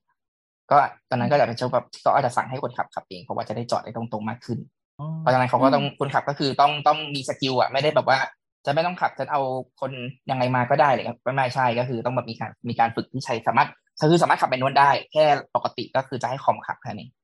อ่าไม่ใช่ไปยืนกดมือถืออะไรอย่างงี้ใช่ไหมอืม ถ้าเกิดตามที่ผมไปเรียนมาก็คือเขาจะไม่ให้เอามือถือขึ้นไป ถ้าเกิดสายสีแดงนะครับ คือไปคือเคยไปอบรมเรื่องของคนเออเป็น driver สายสีแดงมาครับก็คือเขาจะมีแบบมีกฎมีอะไรต้องแบบมีการเช็คมือถือเช็คแอลกอฮอล์อะไรพวกนี้ก่อนก่อนขึ้นอืมอุ๊ยเหมือนญี่ปุ่นไงญี่ปุ่นเขาก็เช็คแบบนี้คุณขับต้องชี้เหมือนกันต้องชี้เหมือนกันด้วยนะใช่อุ้ยมันเป็นหลักสูตรเดียวกันแน่เลย ใช่ใช่เพราะว่าแล้วระบบชี้แล้วก็ต้องระบบชี้แล้วรก็ถต้องพูด ระบบสายสีแดงมันก็เป็นรถของญี่ปุ่นอ๋อเหรอครับใช่สายสีแดงเป็นรถฮิตาชิอ๋ออันอื่นก็จะเป็นซีเมนต์หมด แล้วแต่อ่าไม่ใช่ปะครับบีเทนเนี่ยมีหลายยี่ห้อเลยมีทั้งซีเมนต์มีทั้งอ่าบอมบ์เดียร์นะครับอืมแล้วก็สายสีเหลืองเนี่ยเป็นของบอมบาเย Bomb ซึ่งตอนนี้เป็น Alstom โดนอัลสตอมซื้อไปแล้วซื้อของฝรั่งเศสอืมอย่างสายสีแดงก็คือที่บอกว่ามันเป็นสายเดียวที่ที่คนขับยังต้องขับเอง เพราะว่ามันเป็นรถที่ ใช้ระบบร่วมกับพวกรถไฟทางไกลรถอะไรพวกเนี้ยเขาวางเขาวางแผนให้มันออกไปไกลกว่านี้ โดยของตัวระบบตัวควบคุมอะไรมันจะต้องมีความหลากหลายในการเข้ามาใช้รางเช่นรางเดียวมันอาจจะมีทั้งรถไฟทางไกลมาใช้ มีรถไฟชานเมืองมาใช้อะไรพวกเนี้ยครับ มันก็เลยค่อนข้างเป็นระบบที่เปิด สนุกมากเลยเคยไปเรียนขับมาอันนี้เป็นยังไงหลักสูตรที่ที่เลือกไปเรียนด้วยตัวเอง มันมันเป็นหลักสูตรระยะสั้นของศรีปทุมเขาเปิดให้แบบคนสนใจสมัครเข้าไปเรียนฟรีก็เขาก็ไปแบบ สามเดือนแต่ว่าเรียนทุกวันเสาร์อาทิตย์เออเออเรียนทุกวันเสาร์อาทิตย์อะไรเงี้ยแบบไปดูว่าวิธีการใช้งานวิธีการขับ แล้วก็ระบบสัญญาณมันให้สัญญาณเป็นยังไง การมีเวลามีปัญหาผู้ภัยอพยพเป็นยังไงบ้างอะไรพวกเนี้ยครับ ระบบระบบโอ้โอ้เบรกระบบขับเคลื่อนการสื่อสารระหว่างคนขับกับศูนย์ควบคุมอะไรประมาณนั้นโอ้จริงจังเลย สนุกสนุกมากได้ได้ไปประกาศด้วยสำหรับการไปขับรถไฟ แล้วแล้วความปลอดภัยในรถล่ะคะไอ้พวก พวกสายสีเหลืองอย่างเงี้ย อย่างกล้อง CCTV เนี่ยเคยได้ยินมาว่าบน BTS อะบางตู้ก็ไม่มี CCTV พวกรถอ่ารุ่นแรก ๆ จะไม่มีรุ่นแรกอืมส่วนไฟสีเหลือัอนงนี้ชมพูเนี่ยจะมีมีทุกตู้ทุกขบวนนะครับๆอืมครับหนึ่งขบวนมีสี่ตู้หนึ่งตู้มีกล้องอยู่สี่ตัว อันนี้เป็นกล้องที่อยู่ในอ่าห้องโดยสารนะครับ ไม่นับกล้องที่อยู่ข้างนอก เท่ากับว่าอ่าทั้งขบวนเนี่ยในห้องโดยสารจะมีกล้องอยู่สิบหกตัวอืมแล้ว เท่าที่ก็เท่าที่เวลาอ่านอ่านมาคุณคุณว่าภาพว่าจำนวนรวมทั้งหมดต่อขบวนหนึ่งอะมีประมาณยี่สิบสองตัวมั้งใช่ เพราะว่ามันอืมจะมีอยู่ข้างหน้ารถที่มองออกไปข้างนอกเนี่ย มองไปที่ทางวิ่งเนะครับหัวท้ายสองตัว แล้วอีกสองตัวเนี่ยมันซ่อนอยู่ข้างในล้อรถข้างหน้ารถ เอาไว้ศูนย์ดูเวลาที่สองขบวนมาจุ๊บกันจุ๊โอ้บกันใช่หมายถึงแบบยังไงต่อหมายถึงต่อต่อเอาขบวนกันมาต่อกันใช่ครับ มันก็จะมีกล้องซ่อนอยู่โอ้ในนั้นอีก ก็รวมแล้วเนี่ยหนึ่งขบวนมีกล้องอยู่ยี่สิบสองตัว แต่ถ้านับเฉพาะของเพผู้ราะโดยว่าสาร เนี่ยเห็นที่มันหัวแหลมๆจริงๆแล้วมันสามารถเปิดหัวออกมาเป็นข้อต่อแล้วก็มาจุ๊บกันอะปะได้มันอัพพาขึ้นมาแล้วก็จุ๊บกันได้ เอ๊ะอันนี้พวกเออพวกระบบสัญญาณนี่เขาไร้สายหรือว่าต้องต่อสายอะเป็นไวเลไอ้สคส่รัวบนเชื่อมไวเลสต่อไวเลสหมดเลยเนาะการการควบคุมระหว่างศูนย์ควบคุมกับตัวรถเนาะใช่ป่ะถามตรงนี้ใช่ป่ะใช่ใช่ใช่ใช่ใช่ถ้ามันจะเป็นไวเลสใช่ครับถ้าถ้าไปนั่งสายสีเหลืองเนี่ยนะครับเวลาเรามองไปที่ข้างหน้าเนี่ย เราจะเห็นว่าระหว่างทางเนี่ย ตรงกลางของทางวิ่งมันจะมีเสาขึ้นมาอยู่เรื่อยๆเลย แล้วมันก็จะมีอุปกรณ์ที่คล้ายๆแบบปล่อยสัญญาณอะไรพวกเนี้ยอยู่บนเสาอันนั้นนะครับ เป็นเป็นอุปกรณ์ที่เอาไว้สื่อสารกับรถกับระหว่างรถกับศูนย์ควบคุมอ๋อคือเดี๋ยวนี้มันไม่ต้องใช้สายที่ต้องแตะตลอดแล้วใช่ไหมอันหรือว่าเราไอ้สายยังที่มีต้องอยู่แตะสายที่ต้องแตะตลอดเนี่ยอันนั้นอะไม่ได้เอาไว้สื่อสารมันเป็นสายจ่ายไฟอ๋อ นั่นคือพลังงานครับครับ ซึ่งของโมโนเรลเนี่ยไอตัวรางที่จ่ายไฟเนี่ยมันเกาะอยู่กับคานทางวิ่งอ่าที่ เห็นเป็นสีเงินเงินเงินเงินใช่ข้างๆอืมที่ชุดล้อที่ผมบอกว่ามันมีล้อใหญ่ๆเนี่ยแล้วก็มีล้อประคองเนี่ยไอ้ตรงระหว่างล้อประคองเนี่ยมันจะมีขายื่นออกไปแตะกับ อ่ารางจ่ายไฟครับ คือมันต้องสีกันไหมครับ หรือว่าแบบ มันจะถูกไว้แต่ไปตลอดทาง มันจะถูกไว้ตลอดทางเลยต้องต้องถูอ๋อต้องถูตลอดทางเลย อืมโอ้ดังนั้นก็คงจะมีคำเตือนเหมือน BTS ที่บอกว่าห้ามลงไปในราง ถ้าแบบของล่วงไปอะห้ามลงไปในรางมีเองมีอะไรอย่างมีเงี้ยคำเตือนครับ แต่ว่าทุกสถานีของสายสีเหลืองเนี่ยมีประตูกั้นชันชาลาทุกสถานีครับโอ้ แต่ว่าคือเขาก็มีไม่คำเตือนเผื่อไว้แบบคนพิเรนพิเรนก็อาจจะมี ไม่มีโอกาสว่าที่เราจะจะลถางมไปเรื่องนี้อยู่จิ้มเล่นอะไรอย่างนี้แล้วเพราะเขากันไว้หมดแล้วใช่ไหมใช่ครับทำให้เราถ่ายรูปรถไฟฟ้าไม่สวยเลย เอาที่ที่ชานชาลาเขาก็คือมีที่กั้นหมดเหมือนเหมือนที่เราจะเห็นในสายสีเขียวตรงแบบพวกสยามขยายอะไรพวกนี้อะใช่อืมใช่ครับ มีที่กั้นทุกสถานีครับมีทุกสถานีแล้วเรา ในอนาคตก็คือจะมีทีวีแล้วก็แผ่นบีโฆษณาโฆษณา เป็นไปได้สูง เพราะว่าเป็นไปได้สูงเพราะว่าผู้ให้บริการเจ้าเดียวกัน อ๋อโอเคเดี๋ยวขอถามเรื่องเรื่องเรื่องนอกเรื่องสายสีเหลืองหน่อย คือบางสถานีทำไมถึงไม่มีที่กั้นอะของข BTS องใช่ไหมครับ ของ BTS ใช่ไหมคเอรัอหมายถึงหมายถึงสีอื่นๆนะครับ สีอื่นๆ ถ้าสายสีแดงเนี่ยมันเป็นคือการออกแบบสายสีแดงมันเหมือนว่ามันมีรถหลาย ๆ ชนิดมาจอดอยู่ในชันชาลาเดียวกัน แล้วประตูรถแต่ละชนิดเนี่ยมันไม่ตรงกันอ๋อถ้าทำถ้าทำประตูกั้นชันชาลามาเนี่ยรถบางชนิดอาจจะไปจอดแล้วมันไม่ตรงกับประตูของชันชาลาอ่าอ่าอ่าครับอันนี้ก็เลยไม่ทำแล้วก็โอเคอีกอย่างหนึ่งเข้าใจเนี่ยวิธีการใช้งานของสายสีแดงเนี่ยอ่าตัวรถไฟที่เป็นรถไฟทางไกลไม่ใช่สายสีแดงขอไปรถไฟทางไกลเนี่ยจะปล่อยให้คนขึ้นไปตอนที่รถเข้ามาจอดแล้วเขาก็เลยไม่ทำครับ แล้วก็ความหนาแน่นของผู้โดยสารที่จะไปรอพวกนี้มันไม่ได้แน่นเท่ารถเมโทรในเมือง ใช่อืมอืมส่วนอืม Airport Link ก็เป็นหลักการเดียวกัน เพราะว่าเป็นรถชันเมืองที่อ่าคนจะน้อยกว่า เมื่อเทียบกับ BTS ที่มันจะมีคนแน่นอยู่ตลอดเวลานะคอัรับนนี้คือที่มันควรจะเป็นเนาะอ่า ส่วน BTS เนี่ย ที่มันควรจะเป็นตั้งแต่แรกคนควรจะควรจะน้อยกว่าตั้งตั้งแต่แรก BTS ตั้งแต่แรกเนี่ยไม่ได้มีอะไรบังคับว่าจะต้องติดประตูกั้นชันชาลาเขามาติดหลังจากที่โอเค คนมันเยอะแล้วมันมีเหตุการณ์อะไรเกิดขึ้นเขาก็จะติดในสถานีที่คนเยอะอ่าแต่ว่าไม่ได้มีสัญญาบังคับว่าเขาจะต้องติดทุกสถานี ไม่เหมือนกับรฟมในยุคหลังที่เวลาสร้างเนี่ยเขาจะบังคับ ผู้มาก่อสร้างผู้ให้บริการว่า จะต้องมีประตูกั้นชันชาลาทุกสถานีอืมอืมเข้ก็ใจอย่างที่ผมคุยตอนแรกก็คือ มันเดี๋ยวที่สัมปทานเขาอาจจะบังคับไว้หรือไม่ได้บังคับไว้ในช่วงแรกๆที่เขาแบบมีเป็นสายแรกเขาก็เลยไม่ได้มีเคสที่ว่าจะต้องมีอะไรครับ คือคือแล้วเราจะก็บอกเราว่าก็แล้วเราก็ไม่สามารถกลับไปย้อนแก้ว่าบังคับว่าเขาจะต้องใช่ไปใส่เพื่อไปครบได้ คือจะบอกว่า BTS สายแรกเนี่ยนะครับเป็นเป็นอะไรที่สัญญามันหลวมมากๆ เพราะว่าด้วยความที่เราอยากจะมีรถไฟฟ้าเนี่ยเหมือนเราก็เขียนหลวมๆไว้เพื่อให้เอกชนเขายอมที่จะมาสร้างให้ อืม ครับ มันก็เลยเป็นปัญหามาจนถึงทุกวันนี้ในเรื่องต่างแต่ว่าก็ใกล้หมดแล้วนะอีกสี่ปีห้าปีป่ะอ่า ถ้าเป็นสัญญา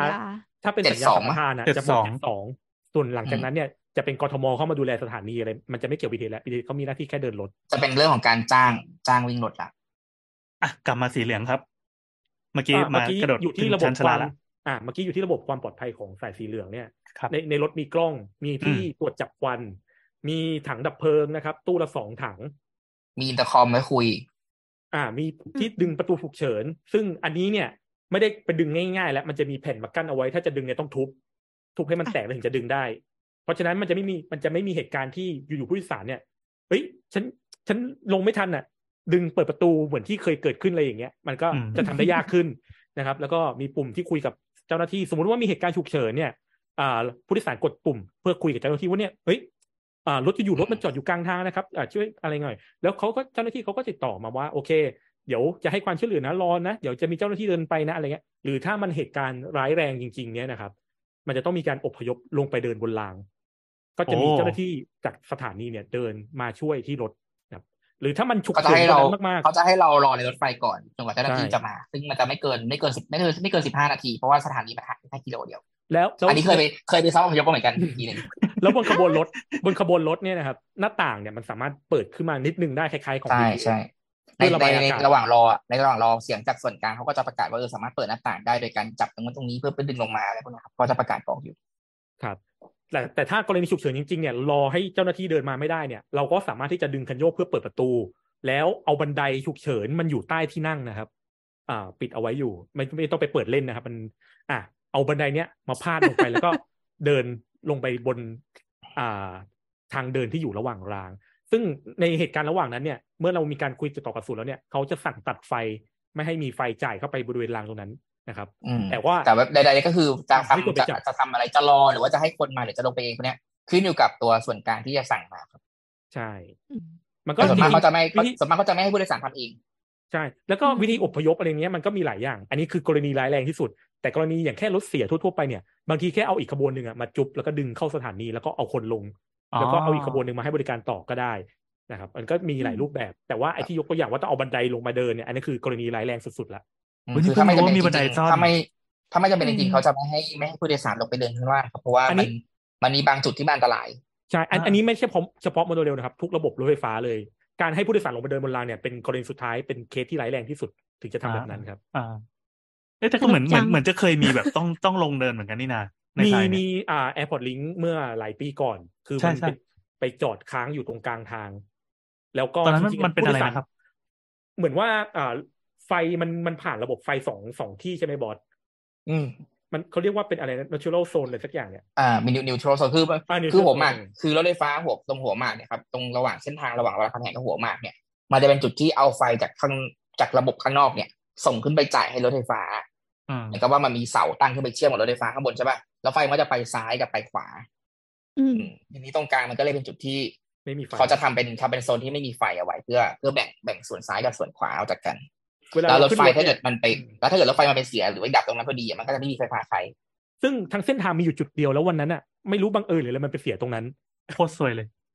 แล้วแล้วมันเป็นกลางวันที่แดดร้อนมากๆครับ คนเขาเหมือนแบบไม่ไหวแล้วเขาก็เลยต้องลงมาเดินบนราง เพื่อจะเดินกลับโอ้เข้ามาที่สถานี อันเนี้ยหลังจากเหตุการณ์นั้นน่ะมีการซ้อมของกระทรวงคมนาคมเขาจัดซ้อมอพยพฉุกเฉินในจำลองเหตุการณ์นี้ขึ้นมาผมก็ไปร่วมซ้อมด้วย ขนาดซ้อมกลางคืนนะครับผมยังเหนื่อยเลย แล้วนึกเฮ้ยสนุกภาพไม่ออกอะเลยว่านึกภาพไม่ออกเลยว่าตอนที่เกิดเหตุแล้วผู้โดยสารอยู่ตอนกลางแดดเปรี้ยงๆตอนกลางวันแล้วเขาแบบอยู่บนรถแล้วทนไม่ไหวต้องลงมาเดินเนี่ยมันทรมานมากเออเจอจริงไม่สนุกแน่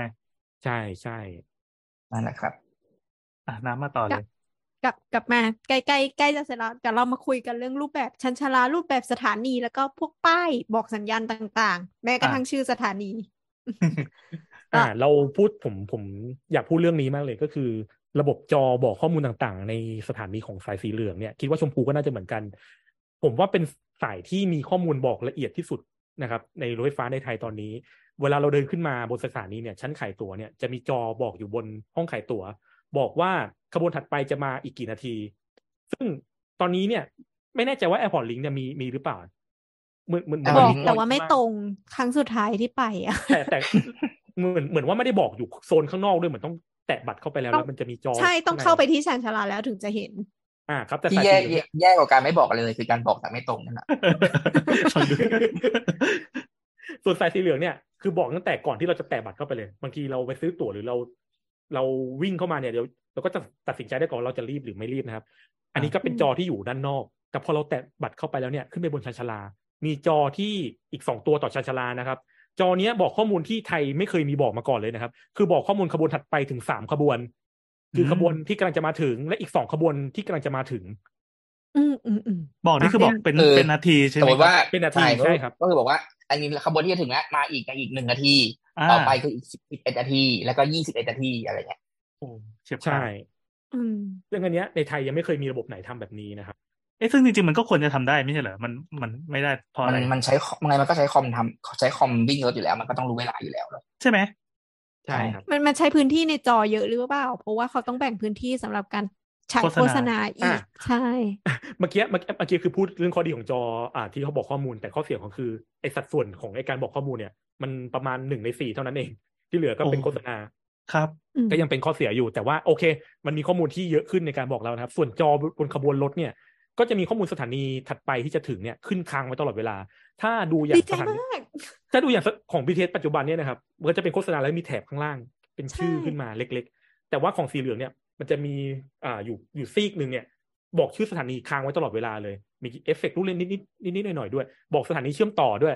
นะครับ อันนี้เนี่ยก็ถือว่าโดยรวมทั้งหมดเนี่ยเป็นระบบที่ในไทยถือว่าค่อนข้างที่จะทันสมัยที่สุด อืม แต่ว่าตัวนะเหลือประตูที่มันจะเป็นเส้นเส้นทางแล้วบอกว่าสถานีอยู่ถึงถึงไหนแล้วเนี่ย มันกลับมาเป็นแบบ BTS รุ่นรุ่นรุ่นกลางๆอะที่เป็นไฟแบบแบบๆเอาไฟไฟแบบแบบแบบแบบเว้ยแต่ไม่ได้เป็แต่เราไม่ได้เป็นจอแต่เราอะชอบแบบนั้นใช่ไหมเพราะใช่ว่าใช่ถ้ามีเกิดคนมันเป็นหลายคนบอกว่ามันดูง่ายกว่าเหมือนกัน ใช่ เพราะว่าถ้ามันเป็นจอที่เป็นเป็นเป็นเป็นจอที่มีเปลี่ยนเป็นกราฟิกอะไรต่าง ๆอะมันชอบมีโฆษณาใช่ไหมคือบางทีอะเราอยากจะรู้เดี๋ยวนี้ว่าสถานีต่อไปคืออะไรคือเราคือลุกไปแล้วมันก็แบบกำลังโฆษณาย่าๆอยู่แล้วเราก็แบบ ไม่อุ๊ยฉันอยากรู้ว่าสถานีคืออะไรเอออย่างอย่างอย่างที่บอกบอกว่า BTS อะมันจะมีแถบเล็กๆอยู่ค่ะ คือเราก็อยากให้มันบอกสถานีต่อไปอะตลอดเวลา บางทีมันก็ขึ้นแบบ ห้ามสูบบุหรี่ให้อ่าใส่หน้าใช่กากอะไรอย่างเงี้ยเป็นคืคำเตือนมัเป็นก็อะไรไม่ได้บ้างเห็นเอใช่อครับมันก็ยังไม่ได้เห็นข้อมูลที่เราอยากรู้ ใช่ครับ ก็ถือว่าอันเนี้ยเป็นข้อเป็นการบอกข้อมูลที่ที่ดีที่สุดที่รถไฟฟ้าไทยเคยมีมานะครับ แล้วก็ถัดไปเนี่ยก็จะเป็นเมื่อกี้เราพูดถึงเรื่องระบบ อ่า เราอยู่ในชั้นชาอ๋ลาอใช่ไหมฮะอ่าอ่ารูปแบบสถานีเนี่ยนะครับ มันจะมีความแปลกที่ทุกคนน่าจะต้องมาทำความคุ้นเคยกัน ปกติเราขึ้นรถไฟฟ้าเนี่ย เราเดินขึ้นมาเราก็เดินแตะบัตรเข้าไป แล้วเราจะไปซ้ายไปขึ้นชันชาลาไปทิศทางไหนเนี่ยเราก็ไปเลือกอยู่ข้างในหลังจากที่เราแตะบัตรไปแล้วใช่ไหมครับแต่ว่าอืมสายสีเหลืองชมพูเนี่ยนะครับมันไม่เหมือนกัน เราจะต้องเลือกก่อนที่เราจะแตะบัตรเข้าระบบ เพราะถ้าเราเลือกผิดฝั่งเนี่ย มันจะไม่มีบันไดเลื่อนกับลิฟต์ให้เราใช้ มันก็จะไปอยู่อีกฝั่งหนึ่งแทน ซึ่งผมยังไม่รู้ว่าวิธีการแก้ปัญหาถ้าเกิดมีคนเข้าผิดเนี่ยเขาจะยังไงเขาจะเปิดประตูให้คนถามไปแล้วเข้าอีกฝั่งหนึ่งหถามรือยังไปไงถามมาแล้วถามมาแล้วผิดเขาบอกแน่ว่าก็ก็แจ้งเจ้าหน้าที่เดี๋ยวเขาจะเปิดประตูให้ไปเข้าอีกประตูอีกฝั่งหนึ่งอ๋อ แล้วถ้าเปิดประตูถ้าถ้าประตูพับอะอ่าในช่วงเวลาเร่งด่วนมีคนมาเป็นอย่างเงี้ยสักสิบยี่สิบคน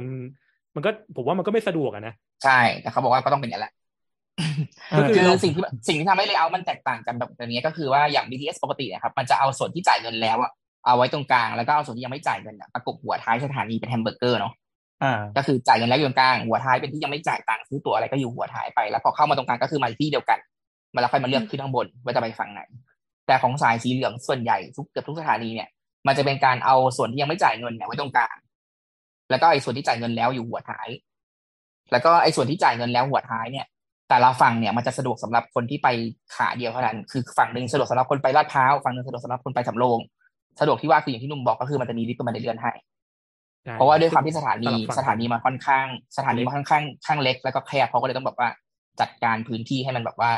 เออแบบใช้พื้นที่ให้มันแน่นที่มันแน่นๆให้มันเป็นให้มันใช้ง่ายที่สุดอะไรพวกนี้ครับ ทีนี้ถ้าเกิดเราเราจะไปลาดพร้าวไปไปทางไปทางลาดพร้าวเนี่ยเราก็ต้องไปเข้าทางฝั่งที่มันบอกไม่งั้นเราก็จะไม่เจอมันในเลื่อนกับลิฟต์ต้องเดินบันไดอย่างเดียว ซึ่งอันนี้เนี่ยผมอะกำลังจะทำทำเป็นเหมือนหนังสืออ่าส่งข้อเสนอแนะไปให้กับรฟมอยู่ว่า มันควรจะต้องมีป้ายที่บอกตั้งแต่ข้างนอกเลยว่าใช่ซ้ายหรือขวาเนี่ยไปสถานีไหน เพราะว่าอืมในกรณีที่ผมยกตัวอย่างสถานีลาดถนนลาดพร้าวเนี่ยมันมีชื่อสถานีที่เป็นชื่อคำว่าลาดพร้าวเนี่ยอยู่อยู่สามสถานีนะครับ แล้วสมมติเราอยู่ตรงกลางเนี่ย เราอยู่ลาดพร้าวแปดสิบสามเราขึ้นไปบนสถานีเราไม่รู้ทิศทางนะครับ ว่าลาดพร้าวเจ็ดสิบเอ็ดเนี่ยมันอยู่ซ้ายหรือขวา พอพอเออนึกออกไหมฮะนึกออ่าอกเนี่ยแล้วเราเข้าใจเราจะเลือกเข้าใจเข้าไม่ถูก ยิ่งยิ่งอย่างสีชมพูเนี่ยมันจะมีสถานีที่เป็นแบบชื่อแบบแจ้งวัฒนะอะไรอย่างเงี้ยเยอะๆเยอะๆเนี่ยเราจะไม่รู้ตำแหน่งแล้วว่าอืมไอ้ซอยทั้งหมดเนี่ยมันอยู่ตรงไหน แล้วเราจะเข้าไปไม่ถูก แต่ว่าอ่าโอเคอย่างอย่างเราอยู่ลาดพร้าวร้อยหนึ่งเราจะไปสำโรงเนี่ยโอเคเรารู้ทิศทางอยู่แล้วว่ามันมันต้องไปทางวิ่งไปทางบางกะปิอะไรอย่างเงี้ยนะครับซึ่งอันนั้นนะไม่มีปัญหาแต่ไอ้ที่มีปัญหาคือ สถานีที่มันชื่อเหมือนกันเนี่ยแล้วต่างกันแค่ตัวเลขแล้วอยู่ใกล้ๆกันแล้วบางทีเราบางทีป้ายมันบอกแค่สถานีปลายทาง แต่ว่าเราอะจำชื่อสถานีที่เราจะลงมาซึ่งมันอยู่ระหว่างทาง ตอนที่เรายังไม่จ่ายยังไม่ยังไม่ได้เข้าระบบอะบางทีเราก็ไปยืนงงๆว่าไอ้ไรสถานีฉันจะไปมันอยู่ฝั่งไหนวะต่อให้มันไม่ใช่ใช่คำว่าลาดพร้าวก็เถอะมันอยู่ฝั่งไหนวะแล้วเอออืมเออแล้วแล้วถามว่าแล้วมันเป็นปัญหายังไงเราก็แค่เดินไปดูป้าย ไอ้ป้ายที่ว่าเนี่ยคือป้ายแผนที่มันอยู่ด้านด้านที่เป็นทางเดินเข้าสถานีนะครับ ไม่ได้อยู่อืมในพื้นที่ที่ซื้อตั๋ว การอยู่ที่นเราอกเดิลานนอกลานใช่การที่เราเดินออกจากลานลานซื้อตั๋วเนี่ย ไปดูป้ายแผนที่เนี่ย เราจะต้องเดินกลับเข้าเครื่องสแกนอีกข้ออีกอีกรอบหนึ่งเครื่องสแกนอ่าไอเนี้ยสแกนวัดสแกนอาวุธสแกนอาวุธสแกนโลหะแต่แต่ในครับความเป็นจริงเนี่ยไอ้ไอ้เครื่องสแกนก็อาจจะไม่ได้ดูอะไรละเอียดเท่าไหร่หรอกแต่ผมว่า พอเราเข้าไปถึงแล้วเราซื้อตั๋วแล้วเราต้องเดินวนออกมาดูเนี่ยมันก็เป็นเรื่องที่มันสะดุดในการเดินทางอะ มันควรจะเหลือบอืมแล้วก็รู้เลยใช่ปะใช่ใช่ครับเราควรจะเข้ามาถึงแล้วเราเห็นเลยว่าเราจะต้องไปซ้ายหรือขวา อันนี้ทำยังไงนะครับ พอมีวิธีแก้ไง ที่ผมเสนอไปเนี่ยคือ มันจะมีผนังโล่งๆอยู่ ผมอยากให้เขาว่าแปะชื่อว่าเลี้ยวซ้ายเนี่ยไปสถานีไหนได้บ้างเลี้ยวขวาไปสถานีไหนได้บ้างหมายถึงต้องเสาใหญ่ๆปะอ่า มันเป็นผนังของของห้องของตู้ขายตั๋วอะครับอ๋อครับใช่ครับ มันมันเป็นผนังโล่งๆอยู่เนี่ย สามารถติดใหญ่ ๆ ที่แบบมองเข้ามาแล้วรู้เลยว่าเลี้ยวซ้ายหรือขวาอืมซึ่งด้วยความที่เป็น Render Thailand ก็คือมีทำรูปสาม D ให้เขาดูด้วย โอ้โหสุดยอดเลย ดีมาก นี่กำลังไล่เปิดรูปจริงอยู่ อ๋อพื้นที่มันน่าจะเป็นอย่างนี้ ใช่ครับ แล้วก็อ่าอันนี้เป็นเรื่องของอ่าระบบสถานีการซื้อตั๋วต่างๆนะครับอ่าที่สำคัญตู้ที่ขายตั๋วมีมี feedback มาอีกอย่างหนึ่งเอาตู้ตั๋วมาเนี่ยเราจะได้อ๋อทีละทีละจุดจะบอกจะแค่จะบอกว่าตู้ขายตั๋วเนี่ย มันมีภาษาจีนด้วย แล้วก็เข้าใจว่าอนาคตเนี่ยสามารถซื้อข้ามสายได้ คือซื้อไปสีเขียว ซื้อไปสีชมพูได้ด้วยนะครับ คือสมมติเราอยู่ยังไงนะครับสียังไงนะครับคือสมมติเราอยู่สีเหลืองเราอยู่สถานีศรีเอี่ยม เราสามารถซื้อตั๋วไปที่สถานีสยามได้ โดยการซื้อที่ศรีเอี่ยมทีเดียวเลยอืมเพราะว่าตู้เนี่ยว้าแต่ตัวตอนนี้เนี่ยเขายังไม่ได้เปิดไอตัวปุ่มเลือกสายขึ้นมานะครับ แต่ว่าไอช่วงมันเคยมีทดสอบมันมันเคยมีใช่มันมีปุ่มขึ้นมาอยู่ แล้วก็ทุกวันนี้มันก็จะมีแค่มันมีแค่มันมีให้เลือกสายแหละแต่มันมีสายสีเหลืองให้เลือกสายเดียวมอนาคตเนี่ยมันก็จะผมเข้าใจว่าก็คงจะเปิดให้สามารถซื้อตั๋วข้ามสายได้นะครับ อืมอืมอืมควรจะเป็นอย่างนั้น แต่ว่าก็จะเป็ข้านมได้สายเฉพาะ BTS นะอะเฉพาะ BTS เพราะว่าสายบางทีต้องใช้เหรียญเหรียญหยอดใช่ระบบอ่าไม่เหมือนกันพวก MRT ทีนี้แล้วก็เมื่อกี้ที่ที่พูดไปก็คืออ้าวเมื่อกี้อ่าพูดไปเอาก็คือปั๊บมันจะมี feedback มันจะมี feedback จากทางบ้านเรื่องหนึ่งก็คือเรื่องของประตูประตูรถไฟที่มันจะปิดแบบอยู่ดีๆก็จะปิดมันก็ปิดเลยอะยังไงนะเพราะว่ามันเพราะว่ารถไฟมันเป็นรถไฟที่ไม่มีคนขับระบบการเปิดเป็นประตูเนี่ย มันจะเป็นการตั้งหน่วงเวลาไว้ว่าสถานีปกติมันจะประมาณสามสิบวิว่าเออเปิดปุ๊บสามสิบวิก็ปิดอะไรพวกเนี้ยอื มมันก็จะมันก็จะปิดเลย มันก็จะมีเสียงไม่ปี๊ดปี๊ดปี๊ดปี๊ดก่อนอะมันมันมันปี๊ดก่อน แต่มันจะอืมมันจะปิดโดยที่แบบว่าไม่ได้มีคนมาคอยคุมให้มันเปิดให้มันปิดเหมือนถ้าเกิด BTS เนี่ยมันจะปิดตอนที่มีคนขับกดปุ่มปิดประตู อ๋อเพิ่งรู้ว่าใช้คน เอออันแต่นี้พอเพิ่งรู้แต่พอสีเหลืองมันไม่มีคนขับเนี่ยประตูมันจะปิดตามเวลาที่มันหน่วงไว้ เพราะฉะนั้นบางทีแบบคนยังขึ้นไม่หมด คนขึ้นช้าพวกเนี้ยรถมันจะไปมันก็มันก็ปิดประตูแล้วมันก็ไป มันก็ดูอันตรายมันเนาะมันเป็นช่วงเทสที่เขาก็ต้องเก็บรวบรวมข้อมูลไปไปแก้ในเรื่องนี้ อาจจะแต่ใช้ว่าวิธีการแบบดูแต่ว่าล้องเอปกติแล้วเนี่ยอะไราคนหมดหรือยังแต่ว่าปกติแล้วเนี่ยถ้าประตูมันปิดแล้วมันหนีบคนมันก็จะเด้งเปิดเองใช่คนต้องร้องด้วยไหมคะไม่ต้องแล้วถ้าประตูปิดไม่สนิทมันก็จะไม่ให้ออกอืมใช่อืมมันจะมีเซ็นเซอร์ของเหลวอยู่ถ้ามีหนีบแล้วมีของเหลวไหลออกมามันจะหยุดเลือดมันเหรอมันจะมันจะมีเซนเซอร์เสียงครับ ก็คือถ้ามีเสียงโอ้ยอะไรเงี้ยมันก็จะเปิดแล้วแต่ละพอกัน จริงเหรอเออเราต้องร้องให้ดัง ๆ ใช่ไหม แต่มีคนเชื่อแล้วนะมีคือคนร้องคือแล้วเอาคือหัวไปกรณีที่ประตูมันปิดแล้วมันมีอะไรขวางประตูอยู่เนี่ยมันมันจะเปิดออกไม่ว่าจะมีอะไรไปขวางอยู่ก็ตาม ถ้ามันหนาถ้ามันหนาพอนะถ้ากันหนีบไม่ใช่ไม่ใช่ว่าเอากระดาษโปงเอากระดาษ A4 ไปแทรกไว้ตรงกลางเออแล้วมันบอกเออมันจะไม่ออกไม่ใช่เนี่ยคือมันจะมีความหนาประมาณหนึ่งเออเออแล้วถ้าเกิดว่ากรณีถ้ามันปิดมันหนีบ แล้วมันจะต้องเสียเวลาเปิดปิดไม่ลงสักทีเนี่ย มันทำให้รถไฟขบวนต่อไปดีเลย์ดีเลย์ได้ไหม นี่เป็นสาเหตุหนึ่งที่รถไฟฟ้า BTS ตอนเช้ามันต้องมีการหยุดรอกันที่สถานีทุกวันเพราะว่าอ๋อสถานีก่อนหน้าคนยังไม่ออกยังออกไม่หมดประตูยังปิดไม่ได้อ๋อก็เลยไปค้างมันอยู่กลามันก็ทำให้ภาพรวมของทั้งระบบมันก็ delay ไปอ๋ออ๋ออ๋ออ๋อเข้าใจแล้วครับ ซึ่งบางทีมันอาจจะมาทำเวลาระหว่างระหว่าง gap ระหว่างสถานีจะทำเวลาขึ้นมานิดนึงอะไรพวกเนี้ยแต่ว่า มันก็จะมันก็จะ delay มันทำเวลาเยอะไม่ได้เยอะหรอกเพราะว่ามันก็วิ่งที่ max speed อยู่แล้ว อืมอืมอืมโอเคนั่นแหละครับ เพราะฉะนั้นรีบเข้ารีบออกแล้วก็เสียงเวลาเสียงได้ยินเสียงแล้วก็ให้รีบให้ให้ให้รอ อย่าไปขวางประตูมัน เดี๋ยวมันช้าเออจะจัดการตัวเองดีๆ เหลือเรื่องอะไรอีกมั้งอ่า รูปแบบ ก็เกือบจะอ๋อครบแล้วนะป้ายมีมีป้ายป้ายบอกป้ายทางในสถานีเนี่ย ผมว่าก็เป็นเป็นสายที่อ่าป้ายมีความสวยแล้วก็อ่านข้อมูลได้เข้าใจนะครับ ถ้าเทียบกับสายที่เพิ่งเปิดไปก่อนหน้านี้อะนะก็สายสีเหลืองเนี่ยถือว่าป้ายโอเคเลย แล้วผมไปจอดรถที่อาคารจอดรถมาเนี่ยป้ายในอาคารจอดรถเนี่ยก็สวยเข้าใจง่ายชัดเจนนะครับถ้าเทียบกับที่จอดรถอีกสถานีหนึงอะนะที่ เพิ่งเปิดเอ้ยที่จอดรถที่จอดรถเขาคิดกันยังไงคิดกันยังไงได้อธิบายยังที่อ่าที่จอดรถอ่าที่สถานีสีเอี่ยม ตอนนี้เนี่ยเข้าฟรีอยู่ แต่ว่าที่ผมไปใช้มาถ้าผมสังเกตดูเนี่ย เวลาเข้ามาที่จอดรถ มันจะมีตู้ที่รับบัตรจอดรถนะครับ ตู้เนี้ยมันจะมีที่แตะบัตรแบบบิด อ่า แล้วพออมไปจอดรถแล้วเนี่ย ตรงทางเชื่อมระหว่างอาคารจอดรถกับสถานีสีเอี่ยมมันก็จะมีตู้ที่เอาไว้เอาไว้จ่ายเงิน จ่ายเงินค่าจอดรถนะครับ คล้ายๆ ระบบของพวกเซ็นทรัลที่เราจะต้องจ่ายเงินก่อนไปที่รถนะครับ อ่า มันจะมีสองตู้ตู้หนึ่งเนี่ยจะไม่รับเงินสด มันมันก็จะมีที่แตะบัตรและบิดกับอีกตู้หนึ่งเนี่ยรับเหรียญรับแบงก์จ่าย QR code ได้ ก็เป็นที่เข้าใจว่า อ่า ระบบจอดรถของสายสีเหลืองชมพูเนี่ยใช้บัตรและปิดเป็นหลักนะครับ แปลว่าถ้าเราไปจอด อ่าที่สถานีลาดพร้าวที่เป็นอาคารจอดรถของของเอ็มอาทีสีน้ำเงินเนี่ย เราจะเอาบัตรที่ได้จากอาคารจอดรถลาดพร้าวเนี่ยมาแตะลดราคาของสีเหลืองไม่ได้ อ้าวแต่ว่าเท่าที่ผมอืมเท่าที่ผม คุยกับทราบมาเพื่อนๆล่าน่ะสุดเนี่ยอืมน่าจะมีเป็นคูปองลดราคามาให้ แต่ว่ารูปแบบการใช้งานเนี่ยยังไม่ยังไม่รู้ว่ายังไง แต่ว่ามันไม่มันจะไม่สะดวกเหมือนเหมือนที่เราปกติเราเอาบัตรจอดรถเนี่ยไปแปะลดราคาอ่าอ่าอ่าก็ต้องโชว์คูปองเอา ใช่ แมนนวลมากดูเศร้า เออ เพราะว่าอาคารจอดรถที่ลาดพร้าวเนี่ยมันเป็นระบบที่ใช้ใช้บัตรอะไรของเหมือนของเอ็มทีสีน้ำเงินเขาอะครับอ่าอ่าอ่าอืมอืมอืมอ๋อเขาเป็นของเมโทรเนี่ยแต่ว่าอืมครับอ่าแล้วก็ผมพูดถึงอาคารจอดรถอีกอีกอย่างหนึ่งก็คือที่อาคารจอดรถสีเอี่ยมเนี่ย มีอยู่เจ็ดชั้นรองรับรถได้สองพันแปดร้อยคันนะครับ ตอนนี้เนี่ยเข้าได้ทางเดียวคือ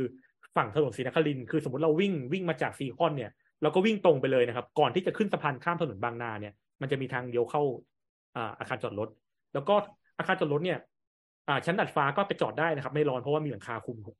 แล้วก็ข้างในเนี่ยค่อนข้างที่จะโปร่งสว่างเลยไม่ทึบเหมือนที่ลาดพร้าวครับ แต่มีข้อเสียอย่างหนึ่งคืออาอาคารจอดรถเนี่ยมันมันเหมือนมันจะมันเน้นเชื่อมกับรถไฟฟ้าอย่างเดียวนะครับ สมมติเราลงที่สีเอี่ยมเนี่ยเราจะลงไปที่เราจะเดินไปที่โรงแรมเมเปิลเนี่ยมันจะต้องผ่านอาคารจอดรถ ซึ่งอาคารจอดรถเนี่ยไม่ได้มีทางออกที่จะไปออกถนนฝั่งนั้นนะครับอ๋อรวมถึงสถานีสีเอี่ยมเนี่ยไม่มีทางออกข้ามถนนบางนาไปอีกฝั่งหนึ่งด้วย อืมอืมมันจะมีแค่ทางออกข้ามไปลงหน้าวัดสีเอี่ยม แล้วก็อยู่ฝั่งของสถานีเท่านั้นเอง ซึ่งตรงเนี้ยคุณหนุ่มก็กำลังทำสามดีส่งให้เขาแนะนำให้ทางสะพานสกายวอล์กข้ามไปฝั่งนู้นด้วยเหมือนกัน ออกแบบสะพานให้เสร็จใช่ คือพี่ไม่ทำงานแล้วใช่ไหมได้ได้ได้ส่งไปยังได้ได้ส่งได้ส่งไปยังยังยังเออพร้อมทางลาด ใช่ใช่ครับโอ้สุดยอดเขาบอกแบบป้ายเอาจริงอะคือคือผมว่าจริงๆอยากผมผมเสนอเขาอืมว่าไอ้ไอ้ฝั่งตรงข้ามถนนบางนาเนี่ยมันต้องเป็นจุดจอดรถเมล์เลย เพราะว่ามันคมีรับทั้งรถที่มาจากต่างจังหวัด ผมอยู่สัตหีบนะตอนนี้ผมอยู่ถูสักตหีบผมนึกยังนึกภาพไม่ออกเลยว่าผมนั่งรถตู้เข้ากรุงเทพเนี่ยแล้วผมจะไปใช้สายสีเหลืองได้ยังไงอะมันมันไม่มีทางไปได้เลยอะ แล้วป้ายรถเมล์ที่อยู่ใกล้ๆกับสถานีสายสีเหลืองคือสีเอี่ยมเนี่ย ไม่มีเลยนะครับ ไม่มีป้ายที่ลงแล้วก็เดินไปใกล้ๆไปขึ้นรถไฟฟ้าไม่มีเลย เพราะฉะนั้นไอ้จุดฝั่งตรงข้ามถนนบางนาเนี่ยมันควรจะต้องเป็นจุดจอดรถเมล์จุดจอดรถสาธารณะใหญ่ๆแล้วก็มีสกายวอล์กข้ามไปลงเออดูแล้วสถานีนี้มันออกแบบไว้ให้รถยนต์โดยเฉพาะนะ แม้กระทั่งใช่ครับตัวฟังก์ชันของตัวอาคารก็ไม่ได้ออกแบบให้คนเดินออกมาจากอาคารนะต้องใช่เอารถใช่เข้าไปเท่านั้น เอาแล้วก็เอารถออกมาเท่านั้น แต่แต่ว่าอำนวยความสะดวกมากๆโดยถึงขนาดว่ามีสะพานให้รถยนต์อะวิ่งจากบางนาขาเข้าเนี่ยวิ่งเลี้ยวเข้าไปในอาคารจอดรถ แต่ว่าโอ้โหไม่มีสะพานให้คนข้ามมาเออเออเออเออเรื่องทางลาดนี่มีมีเคสที่เราเคย เราเคยทำแบบเราเคยทำมาเหมือนกันคือเรื่องของสถานีดอนเมือง ที่อ่าที่เขาบอกว่าสนามบินดอนเมืองไม่มีทางไม่มีไอ้ทางเชื่อมรถไฟฟ้าไม่มีทางลาดอะไรเงี้ยครับก็ครับก็เป็นเพจเราเนี่ยแหละที่โวยวายเยอะ จนเขาเชิญเขาไปคุย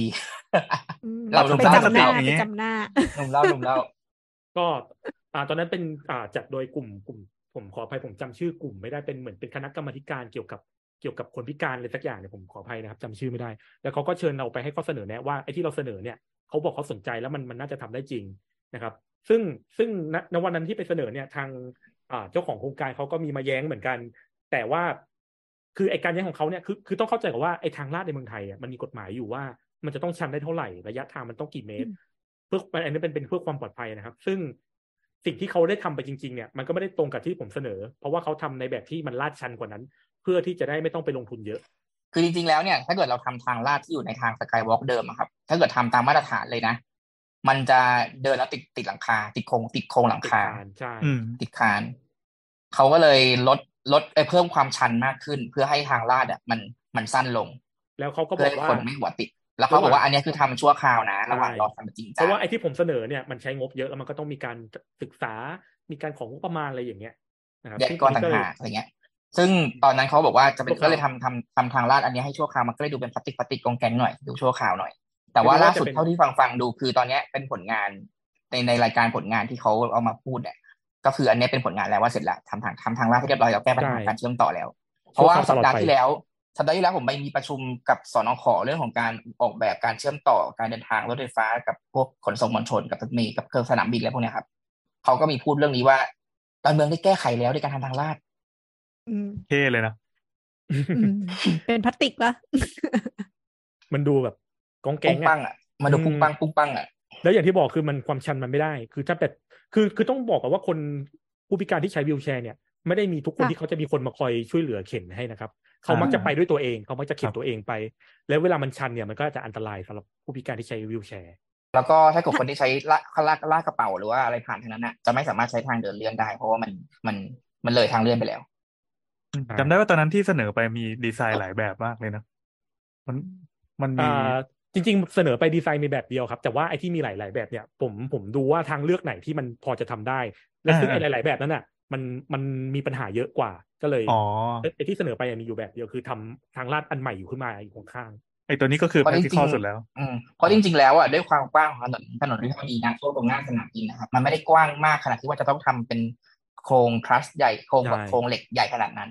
อืมมันทำให้เป็นสะพานที่เล็กกว่านั้นก็ได้ แต่ว่าแต่พอมันทำเป็นโครงที่ใหญ่เนี่ย มันก็รับน้ำหนักรับน้ำหนักตัวเองอีกมันก็เลยต้องแบบทำใหญ่เพื่อรับน้ำหนักตัวเองตัวมันเอง อืม อืมทีนี้มันก็เลยมีโครงมีอะไรติดเต็มไปหมดเลยทำให้ไม่สามารถทำทางลาดอย่างนั้นได้มันก็ติดโครงหลังคาอะไรอย่างเงี้ยอืมจะไปแก้ก็เปลืองตังค์ๆครับ ก็ที่วิธีที่ผมเสนอไปคือทำอันใหม่ข้างๆ ซึ่งจริงๆ แล้วอย่างที่บอกมันมันไม่จำเป็นจะต้องเป็นโครงอะไรที่ใหญ่เลยถนนวิภาวดีหน้านอนเมืองเนี่ยมันมันไม่มีทางขนานด้วยซ้ำนะครับถนนมันแค่ข้างละสี่เลนเอง อืม ก็เหมือนถนนทั่วๆไปที่ที่มีสะพานข้ามได้เท่านั้นเอง แต่ว่า ก็เดี๋ยวรอดูต่อไปว่ามันจะเป็นชั่วคราวตลอดไปไหมหรือว่าสุดท้ายแล้วเขาจะมาทำแบบที่ผมเสนอ เพราะตอนนั้นเขาคือมีการไปคุยถึงระดับว่าปลัดกระทรวงนะครับรองปลัดรองปลัดกระทรวงเขาก็รฟทเขาได้ยืนยันว่าเขาจะทำอันนี้ชั่วคราวก่อนแล้วมาทำแบบที่ผมเสนอเนี่ยที่หลังเจ๊ปรบมือครับ อยากเห็น หรือไปขอลายเซ็นเดี๋ยวเราชิงขอก่อนไหม เดี๋ยวเขาได้ยังไงดิบได้ดีแล้วเขาจะไม่คุยกับให้เราช่วยเซ็นไว้ตรงมุมบันไดด้วยนะครับขั้นที่สามเนี่ยเนี่ยนะครับ อันเนี้ย อันนี้ย้อนกลับไปจุดเริ่มต้นของเรนเดอร์คือเราอยากให้แบบทุกคนรู้จักโครงการเห็นหน้าตาโครงการก่อน เพราะว่าที่ผ่านมาเราเรารู้ว่าเฮ้ยเนี่ยทำไมสถานีเป็นอย่างนี้อย่างนี้เนี่ยเพราะว่าเราไม่รู้เลยว่าไอ้ที่เขาออกแบบไว้มันเป็นยังไง อืมสมัยก่อนเราเราจะไม่รู้เลยนะครับว่าสถานีกลางอะพูดคนพูดถึงสถานีกลาง แล้วมันเป็นยังไงมันใช้งานยังไงข้างในเนี่ย คนเมื่อก่อนถ้าแบบโครงการมีมาสิบปีก่อนเนี่ยไม่รู้เลยนะครับ เพราะฉะนั้นเนี่ยมันเป็นจุดจุดหนึ่งที่ว่าผมก็อยากทำให้คนอะเห็นภาพ เออ แล้วคนจะมีไอเดียออกมา นะครับ แต่ว่าแต่ว่าไอการที่เขาไปคุยกันเองอยู่ในวงแคบๆแล้วก็คุยกับบอกไปคุยกับชาวบ้านที่ได้รับผลกระทบจากการเดินคืน แล้วก็บอกว่าเนี่ยฉันรับฟังความเห็นประชาชนแล้วนะ มันอืมมันไม่ได้ไอเดียครบทั้งหมดนะครับอืผมอะไม่ได้อยู่ผมอยู่สตหีบผมไม่ได้อยู่ใกล้สายสีเหลืองชมพู ผมไปเสนอความเห็นไม่ได้หรอกทำไมต้องรับฟังแต่คนที่ได้รับผลกระทบ อืมอืมอืมอืมใช่ซึ่งแล้วแล้วอ่านี่ไม่ได้อันนี้ไม่ได้ว่าคนที่ได้รับผลกระทบนะครับเขาอะเขาจะไปพูดในเรื่องของการเวนคืนที่ได้รับผลกระทบกับตัวเองมากกว่า ส่วนเวลาผมไปงานประชุมเนี่ยผมก็จะเป็นเด็กเนิร์ดคนหนึงที่ไปพูดเรื่องเฮ้ยมีต้องมีที่จอดจักรยานนะ ต้องมีที่จอดรถนะต้องมีแบบทางลงใช่มาใช่ฝั่งนะอะไรอย่างเงี้ย อย่างตอนเราไปประชุมเรื่องของสายสีเงินที่อยู่หน้าหน้าไบเทคบางนาเนี่ยเราก็เราก็เราตั้งโนตีเลยนะ ในการแบบว่า มันแทนที่มันจะทำไปสุดตรงนั้น แบบว่าลดระดับลงต่ำแล้วติดติดสะพานรถยนต์และไม่สามารถขยายต่อได้อีกแล้วเนี่ยทำไมเราไม่ทำให้มันเผื่อให้มันมาอยู่ฝั่งอีกฝั่งหนึ่งแทนเพื่อที่มันจะขยายเราข้ามไปสัตว์พวุธได้อะไรได้อะพวกเนี้ย ซึ่งอันเนี้ยคือถ้าเกิดไปถามแค่คนในชุมชนนะเขาก็ไม่พูดเรื่องพวกนี้หรอกเขาดูเขาสนใจเรื่องของเวรคืนหรือเปล่าอะไรหรือเปล่าแค่นั้นเองอืมอืมอืมเออ อันนี้เป็นอ่าเหลี่ยมที่เหลี่ยมที่ใช่น่าสนใจคือเรื่อง EAA อะไรต่างๆ การรับฟังความเห็นนะมันจะเป็นชุมชนที่ยึดโลเคชันเป็นหลัก แต่ว่ามันจะมีกลุ่มเขาก็คไม่นผิดที่เป็นนะยูเซอร์จริงใช่ๆเออซึ่งออซึ่งเขาก็ไม่ผิดข้ใจนะครับที่ที่เขาจะไปสนใจเฉพาะเฉพาะพื้นที่ที่เขาเพราะว่าอืมอืมไอการเชิญเขาไปเนี่ยก็ไปเชิญในเรื่องนี้ด้วยว่า เชิญมาฟังเพื่ออ่าคุณน่ะเป็นผู้ได้รับผลกระทบ คุณก็ต้องมันมาฟังตามกฎหมายมันคือผลกระทบต่อในการก่อสร้างโครงการใช่ครับ การมีอยู่ใช่ของโครงการ สิ่งที่ผมอยากให้เป็นอะคือ รับฟังความเห็นทั้งหมด ทุกคนใครสนใจอยากไปฟัง จริงๆเขาเขาไม่ได้ปิดนะครับ ไม่ได้ห้ามไปฟังนะครับเขาแค่ไม่ได้บอกใช่เขาการประชาสัมพันธ์อะมันไม่ทั่วถึง บอกบอกเขาก็อืมซึ่งเพราะว่าหลังๆมาบางทีเราก็เลยรับรับบทเป็นกองประชาสัมพันธ์ที่คอยทียาว่าจะมีการประชุมเรื่องนี้ที่นี่ที่นี่นะอะไรแบบเขาก็จะบอกในบางทีก็ว่ามีไม่ต้องประชาสัมพันธ์เยอะก็ได้ ซึ่งบางทีคนก็จะบอกว่าฝากไปพูดเรื่องนี้ได้วยครับ ฝากไปพูดเรื่องนี้ด้วยครับ โอเคยมีก็นยืน ครับผม ก็ก็สายสีเหลืองเราก็ได้ความรู้มาอ่าพอสมควรแล้วแล้วก็ตอนนี้ก็ได้เวลาหนึ่งชั่วโมงเป๊ะเลยโอ้โหโอ้ my god โอ้ยขอคนลุกขอบณเลยมากเนี่ยเดี๋ยวเดี๋ยวก่อนก่อนที่จะจากกันอ่าเราอยากฝากคำถามสุดท้าย ถามทีม Render Thailand ว่า เราจะได้เห็นอะไรในอนาคตอันใกล้นี้บ้างที่เกิดขึ้นกับพวกโครงข่ายการเดินรถไฟฟ้าครับอ่าอนาคตที่เราจะได้เห็นแน่ ๆ เนี่ย ไปอีก ไปอีกอย่างน้อยอ่าสามสิบปีเนี่ยคือระบบตั๋วที่มันยังไม่เชื่อมต่อกันนะผมว่านะเพราะว่าจริงเหรอสัญญาสัมปทานที่ที่เซ็นณณปัจจุบันเนี้ยมันก็ยังเป็นระบบรูปแบบเหมือนเดิมคือ คือเน้นให้เอกชนลงทุนสร้าง พอเอกชนลงทุนสร้างเนี่ยเขาก็มันก็ต้องมีเหมือนแบบมีผลตอบแทนให้เขาอะครับทำอ่าให้เข้าใจทำให้การไปเจรจาเรื่องอะไรต่างๆ เนี่ยมันลำบากนะครับ สิ่งที่ผมอยากให้เป็นเนี่ยมันมันจะเป็นในรูปแบบของรัฐอะไปจ้างให้เอกชนเดินรถมากกว่ารัฐสามารถควบคุมอะไรเองได้ เพราะฉะนั้นอย่างน้อยเนี่ยผมว่าสิบยี่สิบปีนี้เนี่ย เราก็ยังจะเป็นอย่างนี้อยู่ ยกเว้นแต่ว่าอนาคตเนี่ยมันจะมีรัฐบาลที่สามารถที่จะมาชดเชยราคา ต้องบอกว่าชดเชยนะครับ เราไปไปบอกให้เขาลดราคาไม่ได้ เพราะว่าสัญญามันถูกเซ็นไปแล้ว การที่จะไปลดราคารถไฟฟ้าได้เนี่ย เวลามีนโยบายออกมาเนี่ย แปลว่าการเป็นการเอาเงินเนี่ย ไปชดเชยให้เขา เขาจะได้เงินเท่าเดิมภาษีอยู่ใช่ครับ เขาจะต้องเขาจะต้องได้เงินเท่าเดิม แต่ว่ารัฐอะอ่า ประชาชนจะจ่ายน้อยลง อืมครับ ซึ่งซึ่งใช่อันเนี้ยนะครับเราจะจ่ายค่าโดยสารน้อยลง แต่ว่า สุดท้ายก็ต้องจ่ายอยู่ดีในรูปของภาษีใช่ครับ ซึ่งอันเนี้ยอนาคตของรถไฟฟ้าไทยเนี่ยมันก็ยังจะเป็นอย่างนี้ต่อไปอีกอีกจนกว่า จนกว่าเราจะเปลี่ยนรูปแบบวิธีการประมูลสร้างรถไฟฟ้านะครับ แต่อย่างน้อยเราอาจจะมี แต่อย่างน้อยเราอาจจะมีระบบบัตรระบบระบบเดียวที่เข้าได้ทุกแบบ อันเนี้ยพอได้คือตรวจรูปแบบแบบที่สองคุณบอกกับที่แบบที่สองคือกระเป๋าตังค์ใบเดียวเข้าได้ทุกที่อันเนี้ยอาจจะพอมีได้ในเร็วๆนี้ แต่ว่าอ่าถ้าเป็นระบบค่าโดยสารร่วมที่แบบว่า ทุกเจ้าเหมือนกับเป็นสายเดียวกัน แล้วคิดเงินแบบเป็นหนึ่งอันหนึ่งอันเดียวกันแล้วพวกเนี้ยค่อนข้างเป็นไปได้ยาก พอสมควรในใช่ในเร็วๆวันนี้ อย่างที่ลุงบอกใช่อืมแล้วก็อนาคตเนี่ยรถไฟฟ้าที่เราเห็นเป็นแผนแม่บทที่มีภาพที่เราเห็นกันคุ้นตาเนี่ย อนาคตมันก็จะมีแผนระยะที่สองออกมา ที่มันจะต่อเติมเส้นทางออกไปมากกว่านี้อันนี้ผมก็ยังไม่เห็นเหมือนกันนะครับ ว่ามันจะเป็นยังไง แต่อย่างที่ผมบอกครับว่าถ้าเกิดรูปแบบการก่อสร้างการประมูลให้เอกชนมาสร้างเนี่ยยังเป็นเหมือนเดิมอยู่ เราก็ยังไม่หลุดพ้นจากปัญหาค่าโดยสารแพง การไม่ลดค่าแรกเข้า การควบคุมเอกชนไม่ได้ เราก็ยังจะมีปัญหานี้ต่อไปครับ โอ้โหโอ้โหสิ้นหวังเนาะไม่สิ้นหวังไม่สิ้นหวัง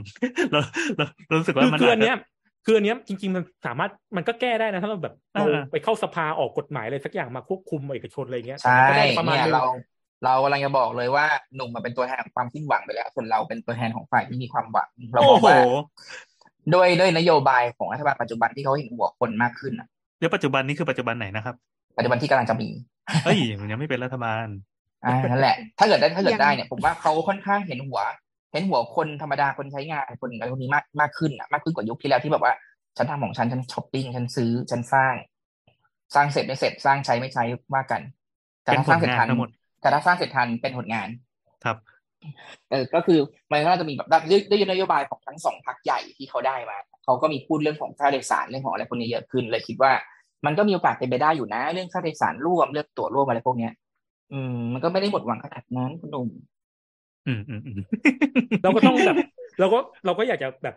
ให้ประชาชนอะมาสนใจมากขึ้นแล้วก็ผลักดันเรื่องพวกเนี้ย ใช่มากขึ้นใช่สับที่สำคัญคือเนี่ยแหละอีกอย่างหนึ่งของที่พวกเราทำเพจกันก็คือ เพื่อ เอาเรื่องพวกเนี้ยมาให้คนได้แบบ awareness อะได้แบบได้ได้ตื่นตื่นรู้กันมากขึ้น แล้วก็ช่วยกันส่งเสียง เพราะลำพังพวกเราส่งเสียงกันเบาๆมันไม่ค่อยมีใครรับฟัง แต่ถ้าเกิดว่าทุกคนรู้เรื่องนี้แล้ว แล้วช่วยกันแสดงความคิดเห็นช่วยกันส่งเสียงเนี่ยมันก็อาจจะปักปักการการเปลี่ยนแปลงอะไรพวกนี้ได้ครับเฮ้ยทำไมทุกคนเงียบอะอ๋ออ๋อเห็นพี่แอนแข็งนึกว่านึกว่านึกว่าเงียบนึกว่าบอขาสกระตุกบอสกระตุกกระตุกอะไรเงี้ย โอเค ก็ขอบคุณมากนะครับเรนเนอร์ไทยแลนด์เราวันนี้เราประทับใจมากคิดว่าเดี๋ยวในอนาคต เราอืมน่าจะได้มาคุยกันอีกในรูปแบบประมาณนี้ครับ เราดีครับถ้าเกิดว่ามีอะไรจะให้ช่วยเหลือก็ก็ยินดีนะครับ เราจะส่งน้ำไปจริงๆปก็ระโยช่วยชน์อะไรไม่ค่อยได้ว่าพูดอย่างนี้ปุ๊บก็พูดเลยว่าช่วยอะไรไม่ได้ ครับก็ช่วยได้ถ้าครับใครทุกสคนนใจช่วยได้ ใครสนใจเรื่องข้อมูลเหล่านี้ที่ที่สื่อสารออกมาด้วยภาพและข้อความที่ทำให้เข้าใจง่าย และบอกต่อกันง่ายช่วยกันกระจายนะครับ ไปดูที่เพจ d e n d e r Thailand ได้นะครับ แล้วก็ครับติดตามเสาเสาได้ที่ Twitter แอดเสาเสานะนะครับ หรือว่าช่องทางของสามโคกเรดิโอพอดแคสต์นะครับสำหรับวันนี้ก็ขอบคุณทุกคนครับ เจอกันเสาร์หน้า สวัสดีครับ สวัสดีครับ สวัสดีครับ